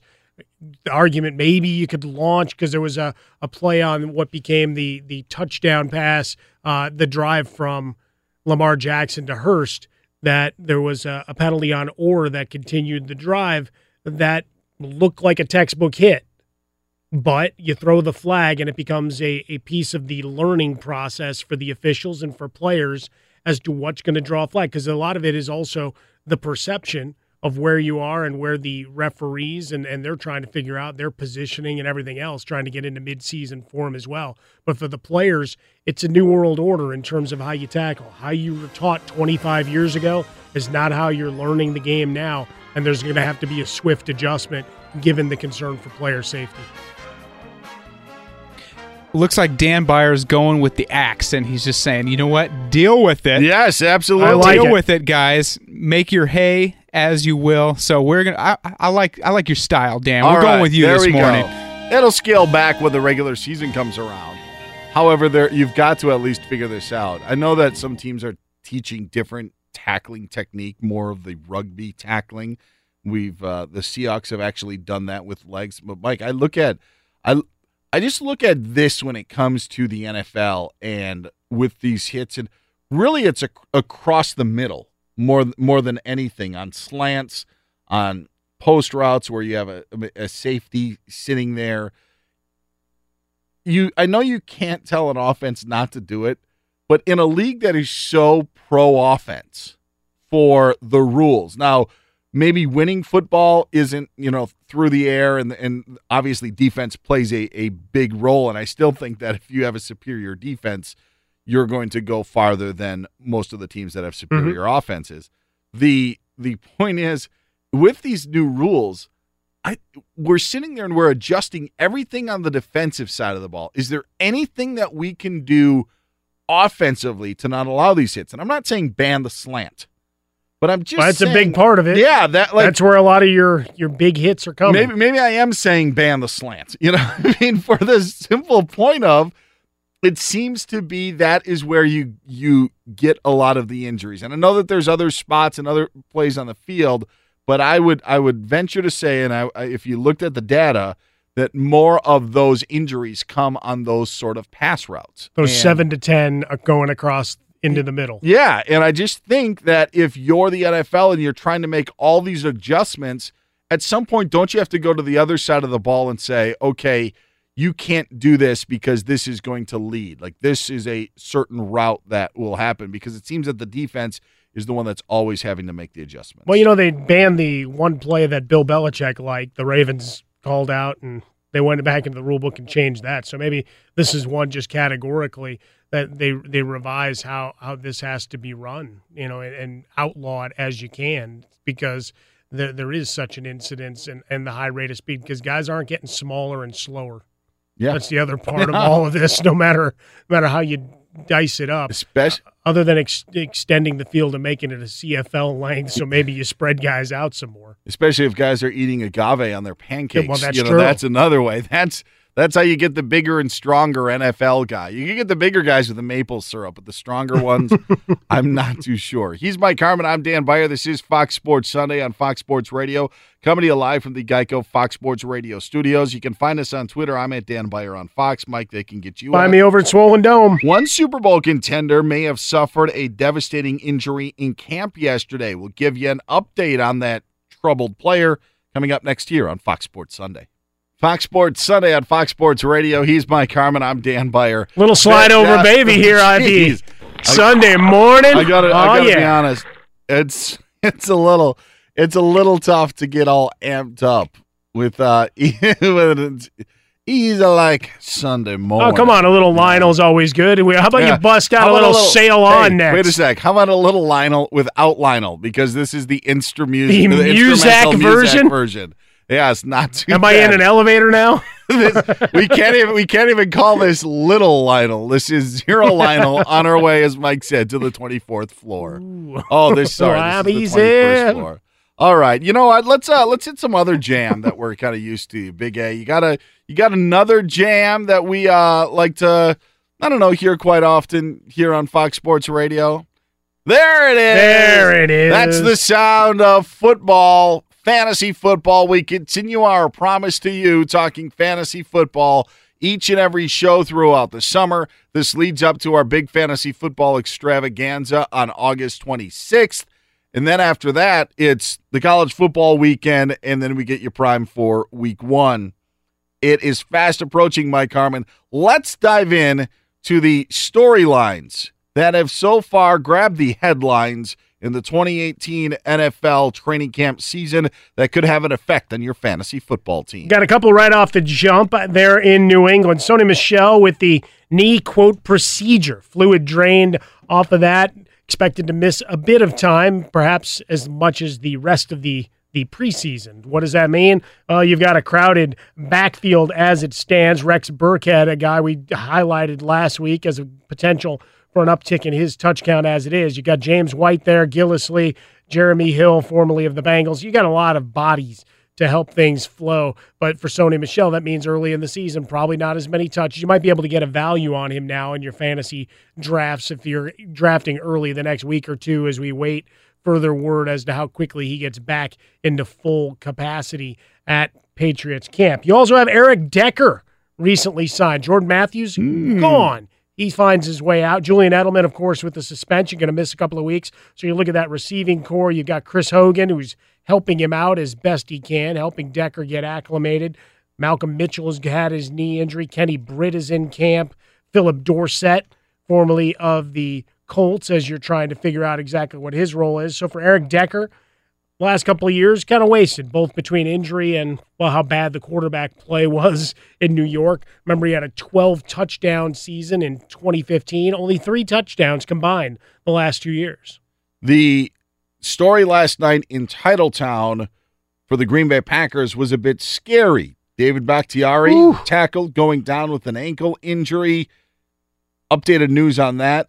All good, but how would Bakhtiari's status end up affecting Green Bay if he does miss time with what has been reported as a sprained ankle? Well, and that's one of the more difficult things as we go into offensive line. And Dan, Dan and I do a, a lot more on the, the big uglies on the show for fantasy purposes than you'll hear uh, elsewhere. We love looking at the offensive and defensive lines, that continuity. And for Bakhtiari, depending on what service you subscribe to, rated as one of the top three tackles in the game this past year and certainly a, a force. So what what you can't have happen when Aaron Rodgers coming back off of well another collarbone and and all the injuries that he's had is have any sort of of slowdown on your offensive line because obviously Bulaga has also had injury issues Yeah. in the past. So now you're looking at your bookends as a bit more questionable. So for Bakhtiari, you know, to miss some time here and the playing surface slippery, they had weather issues. They they took the family night practice and shut it down a bit early, but certainly something that we have to watch as the season gets rolling, whether they can keep five guys upright in front of Aaron Rodgers. Doesn't affect his status. You're still going to draft him as probably your one or two quarterback, but still, it's one of those things that we watch on the whole of what kind of continuity you have on that line. Remember, you're also missing Aaron Jones to start the season with his suspension, so the offense for Green Bay may not hit full throttle right out the jump. to branch off on the a fantasy conversation, what I think is unique about this Bakhtiari injury, or what stands out to me, Mike, is when I look for su- uh, the the division supremacy in the NFC North. The Minnesota Vikings are better than the Green Bay Packers at every single position except quarterback and offensive tackle. Like that is that is it. Otherwise, you're taking you're taking the Vikings in every single position. So when you want to talk about like the NFC North, as much as I know people want to believe in Aaron Rodgers and believe in the Packers and and they think that last year maybe Minnesota was fortunate because there was no Aaron Rodgers. The Vikings upgraded obviously at quarterback. You get Dalvin Cook back. We know the weapons that they have outside, and then you go on the defensive side of the ball, and Minnesota is loaded. My point was saying all of this. There is a gap between Minnesota and Green Bay. And if you don't have one of your top tackles, your left tackle in David Bakhtiari, that gap may get a little bit wider even with Aaron Rodgers. No, that's it, right? You look on the outside, you, you're talking Thielen and Diggs, and then you have Dalvin Cook, who comes back off the injury. For the Packers right now, Davante Adams, injury issues, Randall Cobb, injury issues and inconsistency as you roll. You're, you're trying to push Geronimo Allison, who's had some bright spots in camp. It would appear that he's ready to project forward. But that's your receiving core. That and Jimmy Graham. We don't know what version of Mhm. Jimmy Graham you're getting at this point. You know he's not going to engage in the blocking side of Yeah, things. Kyle but how Rudolph much does, yeah. right? But how much is he going to be the old Jimmy Graham and perhaps be a red zone threat again? Because they don't have that. Marcedes Lewis in year 14 is more Yeah. a blocker at this point than he is anything in terms of a pass catcher. What about the situation in Miami? We know that Jarvis Landry is no longer there to be the security blanket for Ryan Tannehill. They've got Kenny Stills on the outside. They also have a DeVante Parker as well. But things haven't gone as well for him in training camp as some would have hoped. Well, for Parker, this was the the break, eh, it, break make or break type year, right? We've been talking about him as the sleeper, the potential for him to break through for quite some time, and at this point, we've we've had some glimpses of the player he could be. Remember the 744 and 56 catches 2016. Well, he's pretty much the same guy with just one touchdown last year. And again, we could go to quarterback play and some problems that they had there. But you look at the depth chart right now, you bring in Amendola, you have Kenny Stills, Albert Wilson was a solid receiver for the Chiefs quietly for years, Well, Yeah, now he comes yeah. in and may take DeVante Parker's job, at least if it's to believe the early reports out of Miami camp. Now, a lot of it still goes back to how much you trust Ryan Tannehill to deliver the ball to any of your receivers as you go through. So that's that's one of those where you may, from a straight value perspective, you may get a guy in the late rounds and take a flyer and win because maybe there's a little bit of an uptick in his accuracy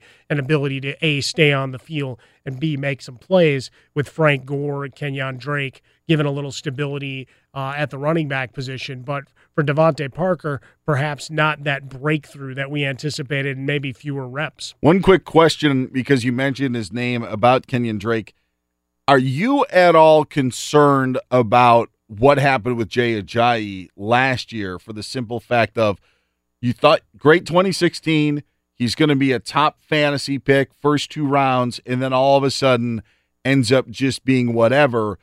Drake kind of had came on at the end of the season when Jay Ajayi no, was no longer there. Now you kind of think he's the guy, but you also now have Frank Gore there. Is there any concern about maybe him not reaching his full potential? Yeah, I think that's the the problem is that you have a guy like Frank Gore who behind a bad Indianapolis offensive line, look, the yards per carry weren't there, but he's still durable. Still a guy who can plod forward and get you your four per. And for Drake, big big play potential. So I think more as a receiver, third down and and splitting carries. So certainly not the number one running back value that you might have had. Yes, Frank Gore's there just to muddy things up. Good news for Marlon Mack behind a reconstituted Indianapolis offensive line. you know, I line. love Marlon Mack. In theory, we talk about him a lot. So in theory, the the ceiling raised for him greatly with Frank Gore gone. Uh, but remains to be seen how quickly that Indianapolis offensive line gels as well. There are certain teams that I feel are just painful to watch when you have fantasy players on those teams. And the Miami Dolphins was one of those Oh, sure. I mean, I was I drafted Jay Ajayi last year and was expecting big things.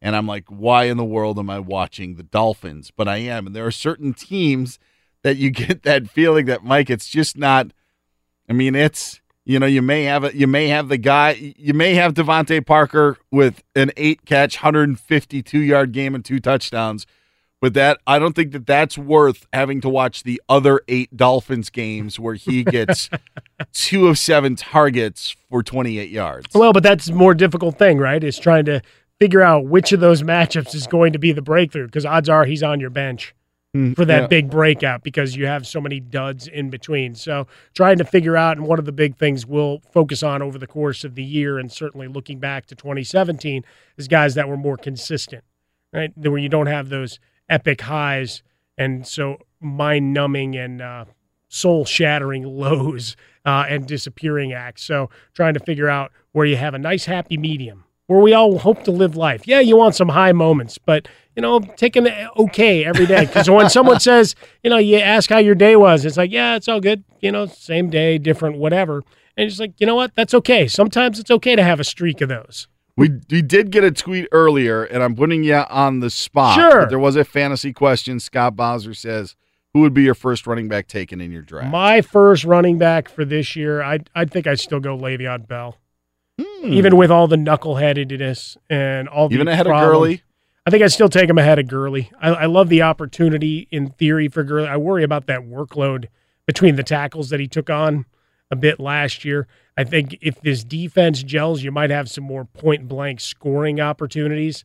Uh, but the Jared Goff and the the offense, I'm curious to see if there that takes a little bit of a step back from what we saw in 2017. He's Mike Harmon. I'm Dan Beyer. This is Fox Sports Sunday. Hopefully, we gave you your fantasy fix that you needed on this Sunday morning. Find us on Twitter. Get Mike at Swollen Dome. I'm at Dan Beyer on Fox's. We're coming to you live from the Geico Fox Sports Radio studios. Coming up next, what's it like to ask a tough question? Well, we ask that question to one of the best in the business. You'll hear her answer after Isaac Lowenkron gives us the latest on I guess I guess some uh nice uh, snack fare, if you will, from uh, one Mike Scioscia. Indeed, it's making me very hungry on this Sunday morning. And in fact, you know, Dan and Michael in life, there have been few constants over the past 19 years, but two of them have been Tom Cruise making Mission Impossible movies, and Mike Scioscia managing the Angels. Well, late last night, Ken Rosenthal reported that Scioscia is expected to step down at the end of the season. This morning, prior to the Angels game at Cleveland today, Scioscia essentially denied the report, telling the assembled media that nothing's changed regarding his job status since last October, said he still loves managing, and called the report, quote, poppycock, unquote. Scioscia's 19 season managerial tenure is the sixth longest in Major League history, a list led by Connie Mack's 50 year tenure with the Philadelphia Athletics. Ironically, Mack would also use the term poppycock to describe rumors that he'd be stepping down. On the field late Saturday night, the world champion Houston Astros destroyed the Dodgers 14 to nothing. Also Saturday night, the class of 2018 was inducted into the Pro Football Hall of Fame consisting of Bobby Beathard, Robert Brazile, Brian Dawkins, Jerry Kramer, Ray Lewis, Randy Moss, Terrell Owens, and Brian Urlacher. And finally, Ian Rapoport of NFL Media reporting today the Green Bay Packers left tackle David Bakhtiari was diagnosed with a sprained left ankle after causing a scare when he was carted off the field last night at practice. Dan and Michael, back to you. All seems like a bunch of fiddle faddle going on. Oh, doesn't it? Huh? Horse feathers. Yeah. yeah. Uh, let's see who can cracker jack went out of the park tonight. We'll, uh, Holy cow. I will say this: I I had a I had a uh, poppycock phase where it was my go-to snack. Delicious. It is delicious. You want to explain for those that don't know what poppycock is? Well, it's it's like Cracker Jacks. It's it's it's caramel popcorn with various uh, nuts. You can get it with cashews. You can get it with pecans.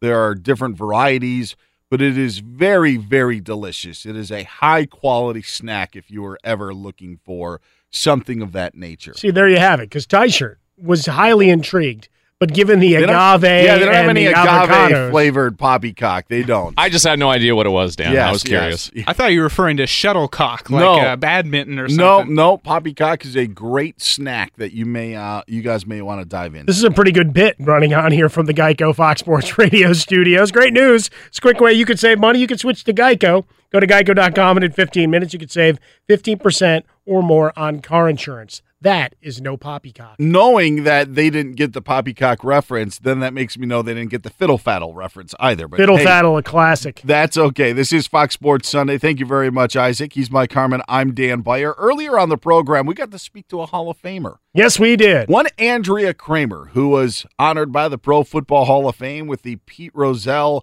Radio and TV Award yesterday. So Andrea Kremer is a Hall of Famer. Of course, we know Andrea Kremer from her long time covering the NFL, now doing it for the NFL Network. We also know her from HBO and the work that she's done as a contributor to Real Sports. Andrea Kremer joined us earlier on the program, and we had a great conversation, not about the upcoming 2018 NFL season, but what life is like as an NFL reporter and what life is like with her. And, and there's there's a lot of different angles that, that you can ask and, and try to find out. What I was curious about when Andrea Kremer came on was what was the toughest question that she had to ever ask in her career? I teach graduate school at Boston University in the journalism program, I teach a class on interviewing. One of the things I say is I think that the idea of a tough question is a bit of a misnomer because I feel that anything can be asked if it's asked with the proper tone, the proper level of respect, and the lack of judgment. If it's asked neutrally, you can ask it. But I think just even in a, in a, in a general way, the most difficult questions have to deal with the most personal, intimate subjects. I mean, I've done stories that deal with drug abuse, painkiller addiction, the death of children. You know, when you start getting into the most personal, you know, intimate subjects with people, those are really hard to ask. But again, it's one thing if you if you ask it out of nowhere, if you put it in context, and if you ask it neutrally, and then again, if it's a personal question, if you ask it with a degree of empathy. You know what I mean? We're objective journalists, but we're also human beings, and I, as are our subjects. You know, so I think that those are, as a genre, those are the most difficult questions to ask. But you have to ask them because you you're serving the audience, right? And the mm-hmm. audience wants to know, and that's what you always have to keep in mind. And the audience wants to know what the experience was like. And a lot of times, what I found is that when you're dealing with these personal subjects, people are doing it. They're talking. I always hear, "Why are people talking to you?" It's cathartic. They want other people to understand. They have a message that they want to get through. You know, dealing with you know a player who's lost a child at 40 days of age right after he won a Super Bowl. These are tough subjects, and you know I'm really honored that players have allowed me to tell these stories. And Andrea Kremer has interviewed many across the National Football League and really just the world of sports and has done a great job. That's great, great advice for anybody who's looking to get into the business. And I also think it's great advice for anyone who may be questioning the media's role now of these days or just wondering about how the media plays. Why is this question fair? Why is this question unfair? How are things how should things be addressed?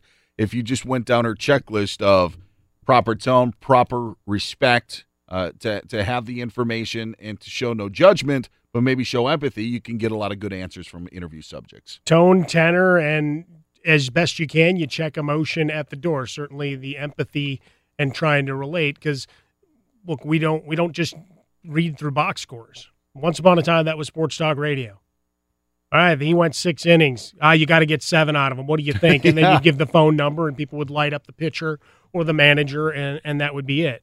In in a lot of markets, and, and when you're looking at it from a, I guess a local standpoint, I, I think you can still do that to a degree, right? Breaking down the game of the night before and run. But what we're doing here, you know, the, the, beauty of the, the Geico Fox Sports Radio studios here, the nationwide, is you're trying to bridge and bring people together and, and wrap wrap arms around people from all sorts of backgrounds, different states and socioeconomic or whatever, and trying to make it relatable and trying to take topics. And that means including a lot of these difficult topics or difficult subjects, even talking to each other. It's easy to do the chuckle hut hey, you know, we had a great weekend. You know what? I got hammered and we went to a ball game and this guy sucked and whatever else. I mean, that's an easy conversation, but some of these other topics trying to bring your life and your perspective to is sometimes difficult just in terms of relating, even if you're not interviewing somebody, even if you're not talking to him.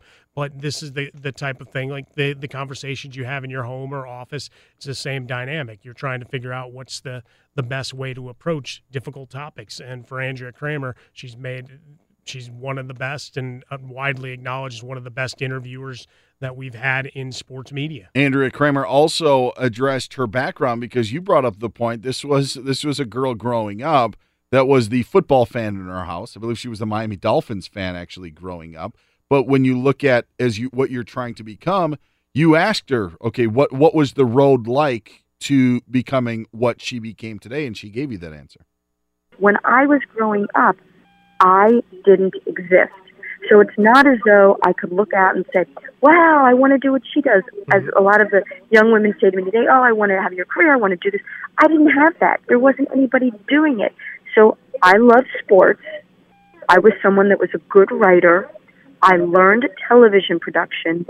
And all of a sudden, I was able to turn this into a career that I never really imagined because you know, it just wasn't out there as something that I could possibly do.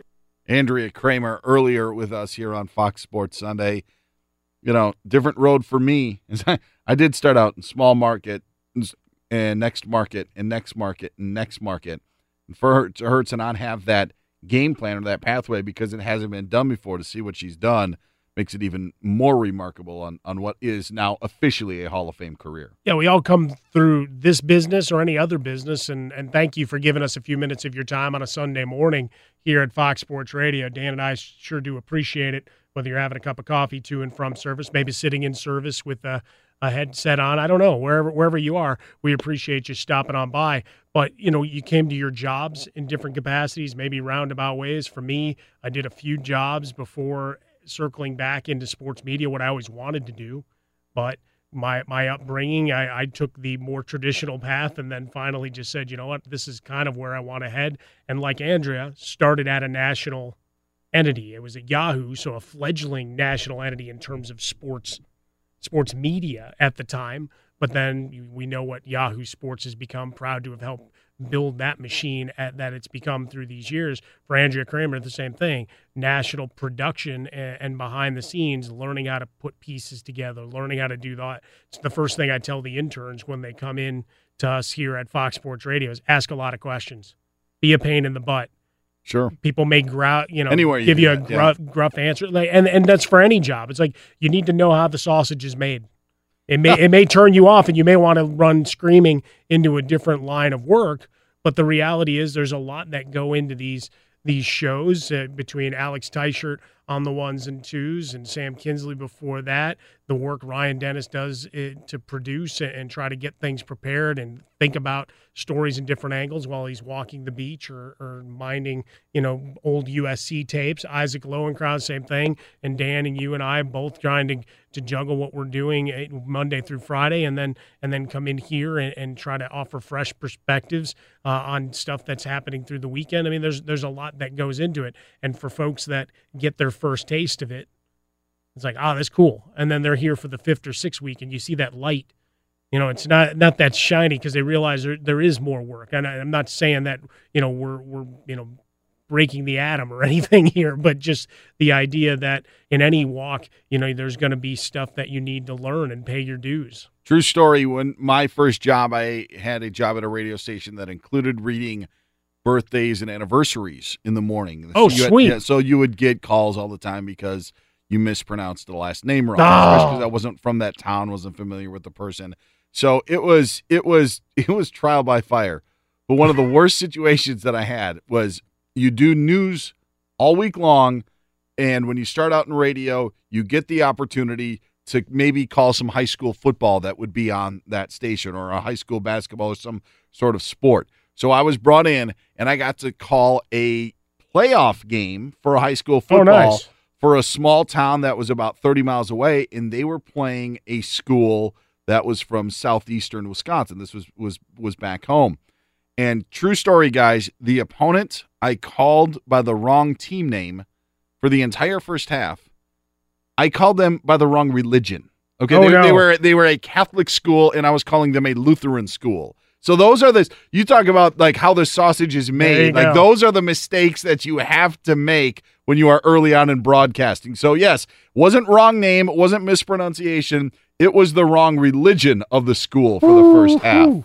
Yeah, that's You came back from it beautifully, Dan. We are coming to you live from the Geico Fox Sports Radio studios. It's easy to save 15% or more on car insurance with Geico. Go to geico.com or call 800 947 Auto. The only hard part, figuring out which way is easier. He's Mike Harmon. I'm Dan Beyer. And there is only one reason why you'd ever want to watch the New York Mets this year. We'll tell you what that is next here on Fox Sports Sunday.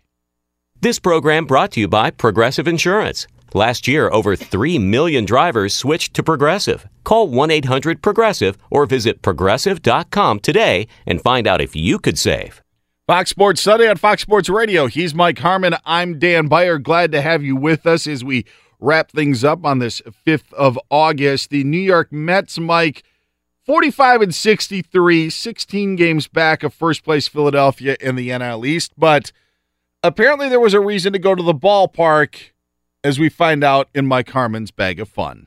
Couple of quick baseball stories for you. Obviously, the Mets uh, terrible, and you have to suffer Mets talk with me and Jason Smith every night, eight to eleven Pacific, eleven to two Eastern time here on Fox Sports Radio. Uh, but they gave away a Noah Syndergaard Thor bobblehead. That's right. They they dressed him up. They put the cape on, put the helmet on, uh, including the Mets logo. So lines around the block. People wanting to get in early. Attendance uh, noted at about thirty-seven thousand in a brisk game, under Ooh. about two hours forty-one minutes game. Uh, Zack Wheeler with a big effort for them, nine strikeouts and seven shutout innings to get the victory. But thirty-seven thousand people showed up to I'll stand in, in line and get their Thor bobblehead. Currently trading for about 45 bucks on eBay. Seems like your time would have been better spent just Oh. clicking the mouse a couple of When in times. doubt, bobblehead. Seriously. Well, that's just it. Always go back to the well. Bobbleheads and trolls and whatever else you need. Uh, to I just said trolls for the fun of it. Uh, the other story comes out of the National Sports Collectors Convention, big uh, baseball card guy back in the day, uh, where a group break phenomenon is what goes on now for new and vintage cards. And certainly new releases where you're getting game used memorabilia and autographs. So people can't afford necessarily to Mhm. buy the full box. Might be 500 bucks, might be a thousand bucks, whatever the case is. So you buy a slot as it's broken. So if there's 10 cards, you get the eight, you'll get the eighth card in the brick of cards as that pack gets open. Well, they did that with a company called Vintage Breaks, 500 bucks a pop to try your hand at a 1955 Bowman pack. Now, those are Mm. the vintage cards. If you pull Yes. those mint and can get those graded, you're talking about a huge return on investment if it's the right card. Even if it's a common, you're still looking at, you know, not necessarily losing your shirt, but certainly an interesting break. Somebody was uh, lucky enough in the 19th slot of that break to get a mint Mickey Mantle. So for his $500, he got the nod. Hey, by the way, this he's already getting offers for 50 grand for the Wow. card that he paid 500 bucks for the slot. It was graded a mint 9, one of the first to be done ever by PSA and the first in 2 decades to get that grade. That is amazing. That is more uh, fortuitous, I guess you could say, than hitting a parlay. Speaking of which, let's parlay all the time. A week ago, Ryan Dennis, Mike Harmon, and myself tried to pick who was going to win the Hall of Fame game, who had the longest speech at the Hall of Fame ceremony, and would Sam Darnold and Roquan Smith be signed? Well, the Ravens won. Ray Lewis had the longest speech, and Roquan Smith remains unsigned. How did we do a week ago? Dub Bears, Ray Lewis, and yes on Darnold and Roquan. Ravens, Ray Lewis without question, and yes. I am going to go curveball. I'm going to say Bears, Bears. and I'm going to keep it with the Bears with Brian Urlacher. One of the rookies will be signed. The other one at this point will still be unsigned in the NFL. All right, no parlays there. Ah. Who's going to lead the PGA Championship? How many INTs for Baker Mayfield on Thursday against the Giants? And will Roquan Smith sign this week? Ryan Dennis, you're first up. We're going with Rory McIlroy. We're going to go with one interception and no for Roquan. Justin Rose, 2, and yes for Roquan. I'm going to go out on a limb. Aaron Wise is going to lead the PGA Championship. Zero INTs for Baker Mayfield. Let's just keep it close to the vest. And Roquan Smith will still be a holdout when we meet again next week. Have a great week, everyone. See ya. At Bet365, we don't do ordinary. We believe that every sport should be epic. Every home run, every hit, every inning, every play. From the moments that are legendary to the ones that fly under the radar. Whether it's a walk-off grand slam or a base hit to center field. Whatever the sport, whatever the moment, it's never ordinary at Bet365. 21 plus only must be present in Ohio. If you or someone you know has a gambling problem and wants help, call 1-800-GAMBLER. From BBC Radio 4, Britain's biggest paranormal podcast is going on a road trip. I thought in that moment, oh my God, we've summoned something from this board. This is Uncanny USA. He says, Somebody's in the house, and I screamed. Listen to Uncanny USA wherever you get your BBC podcasts, if you dare.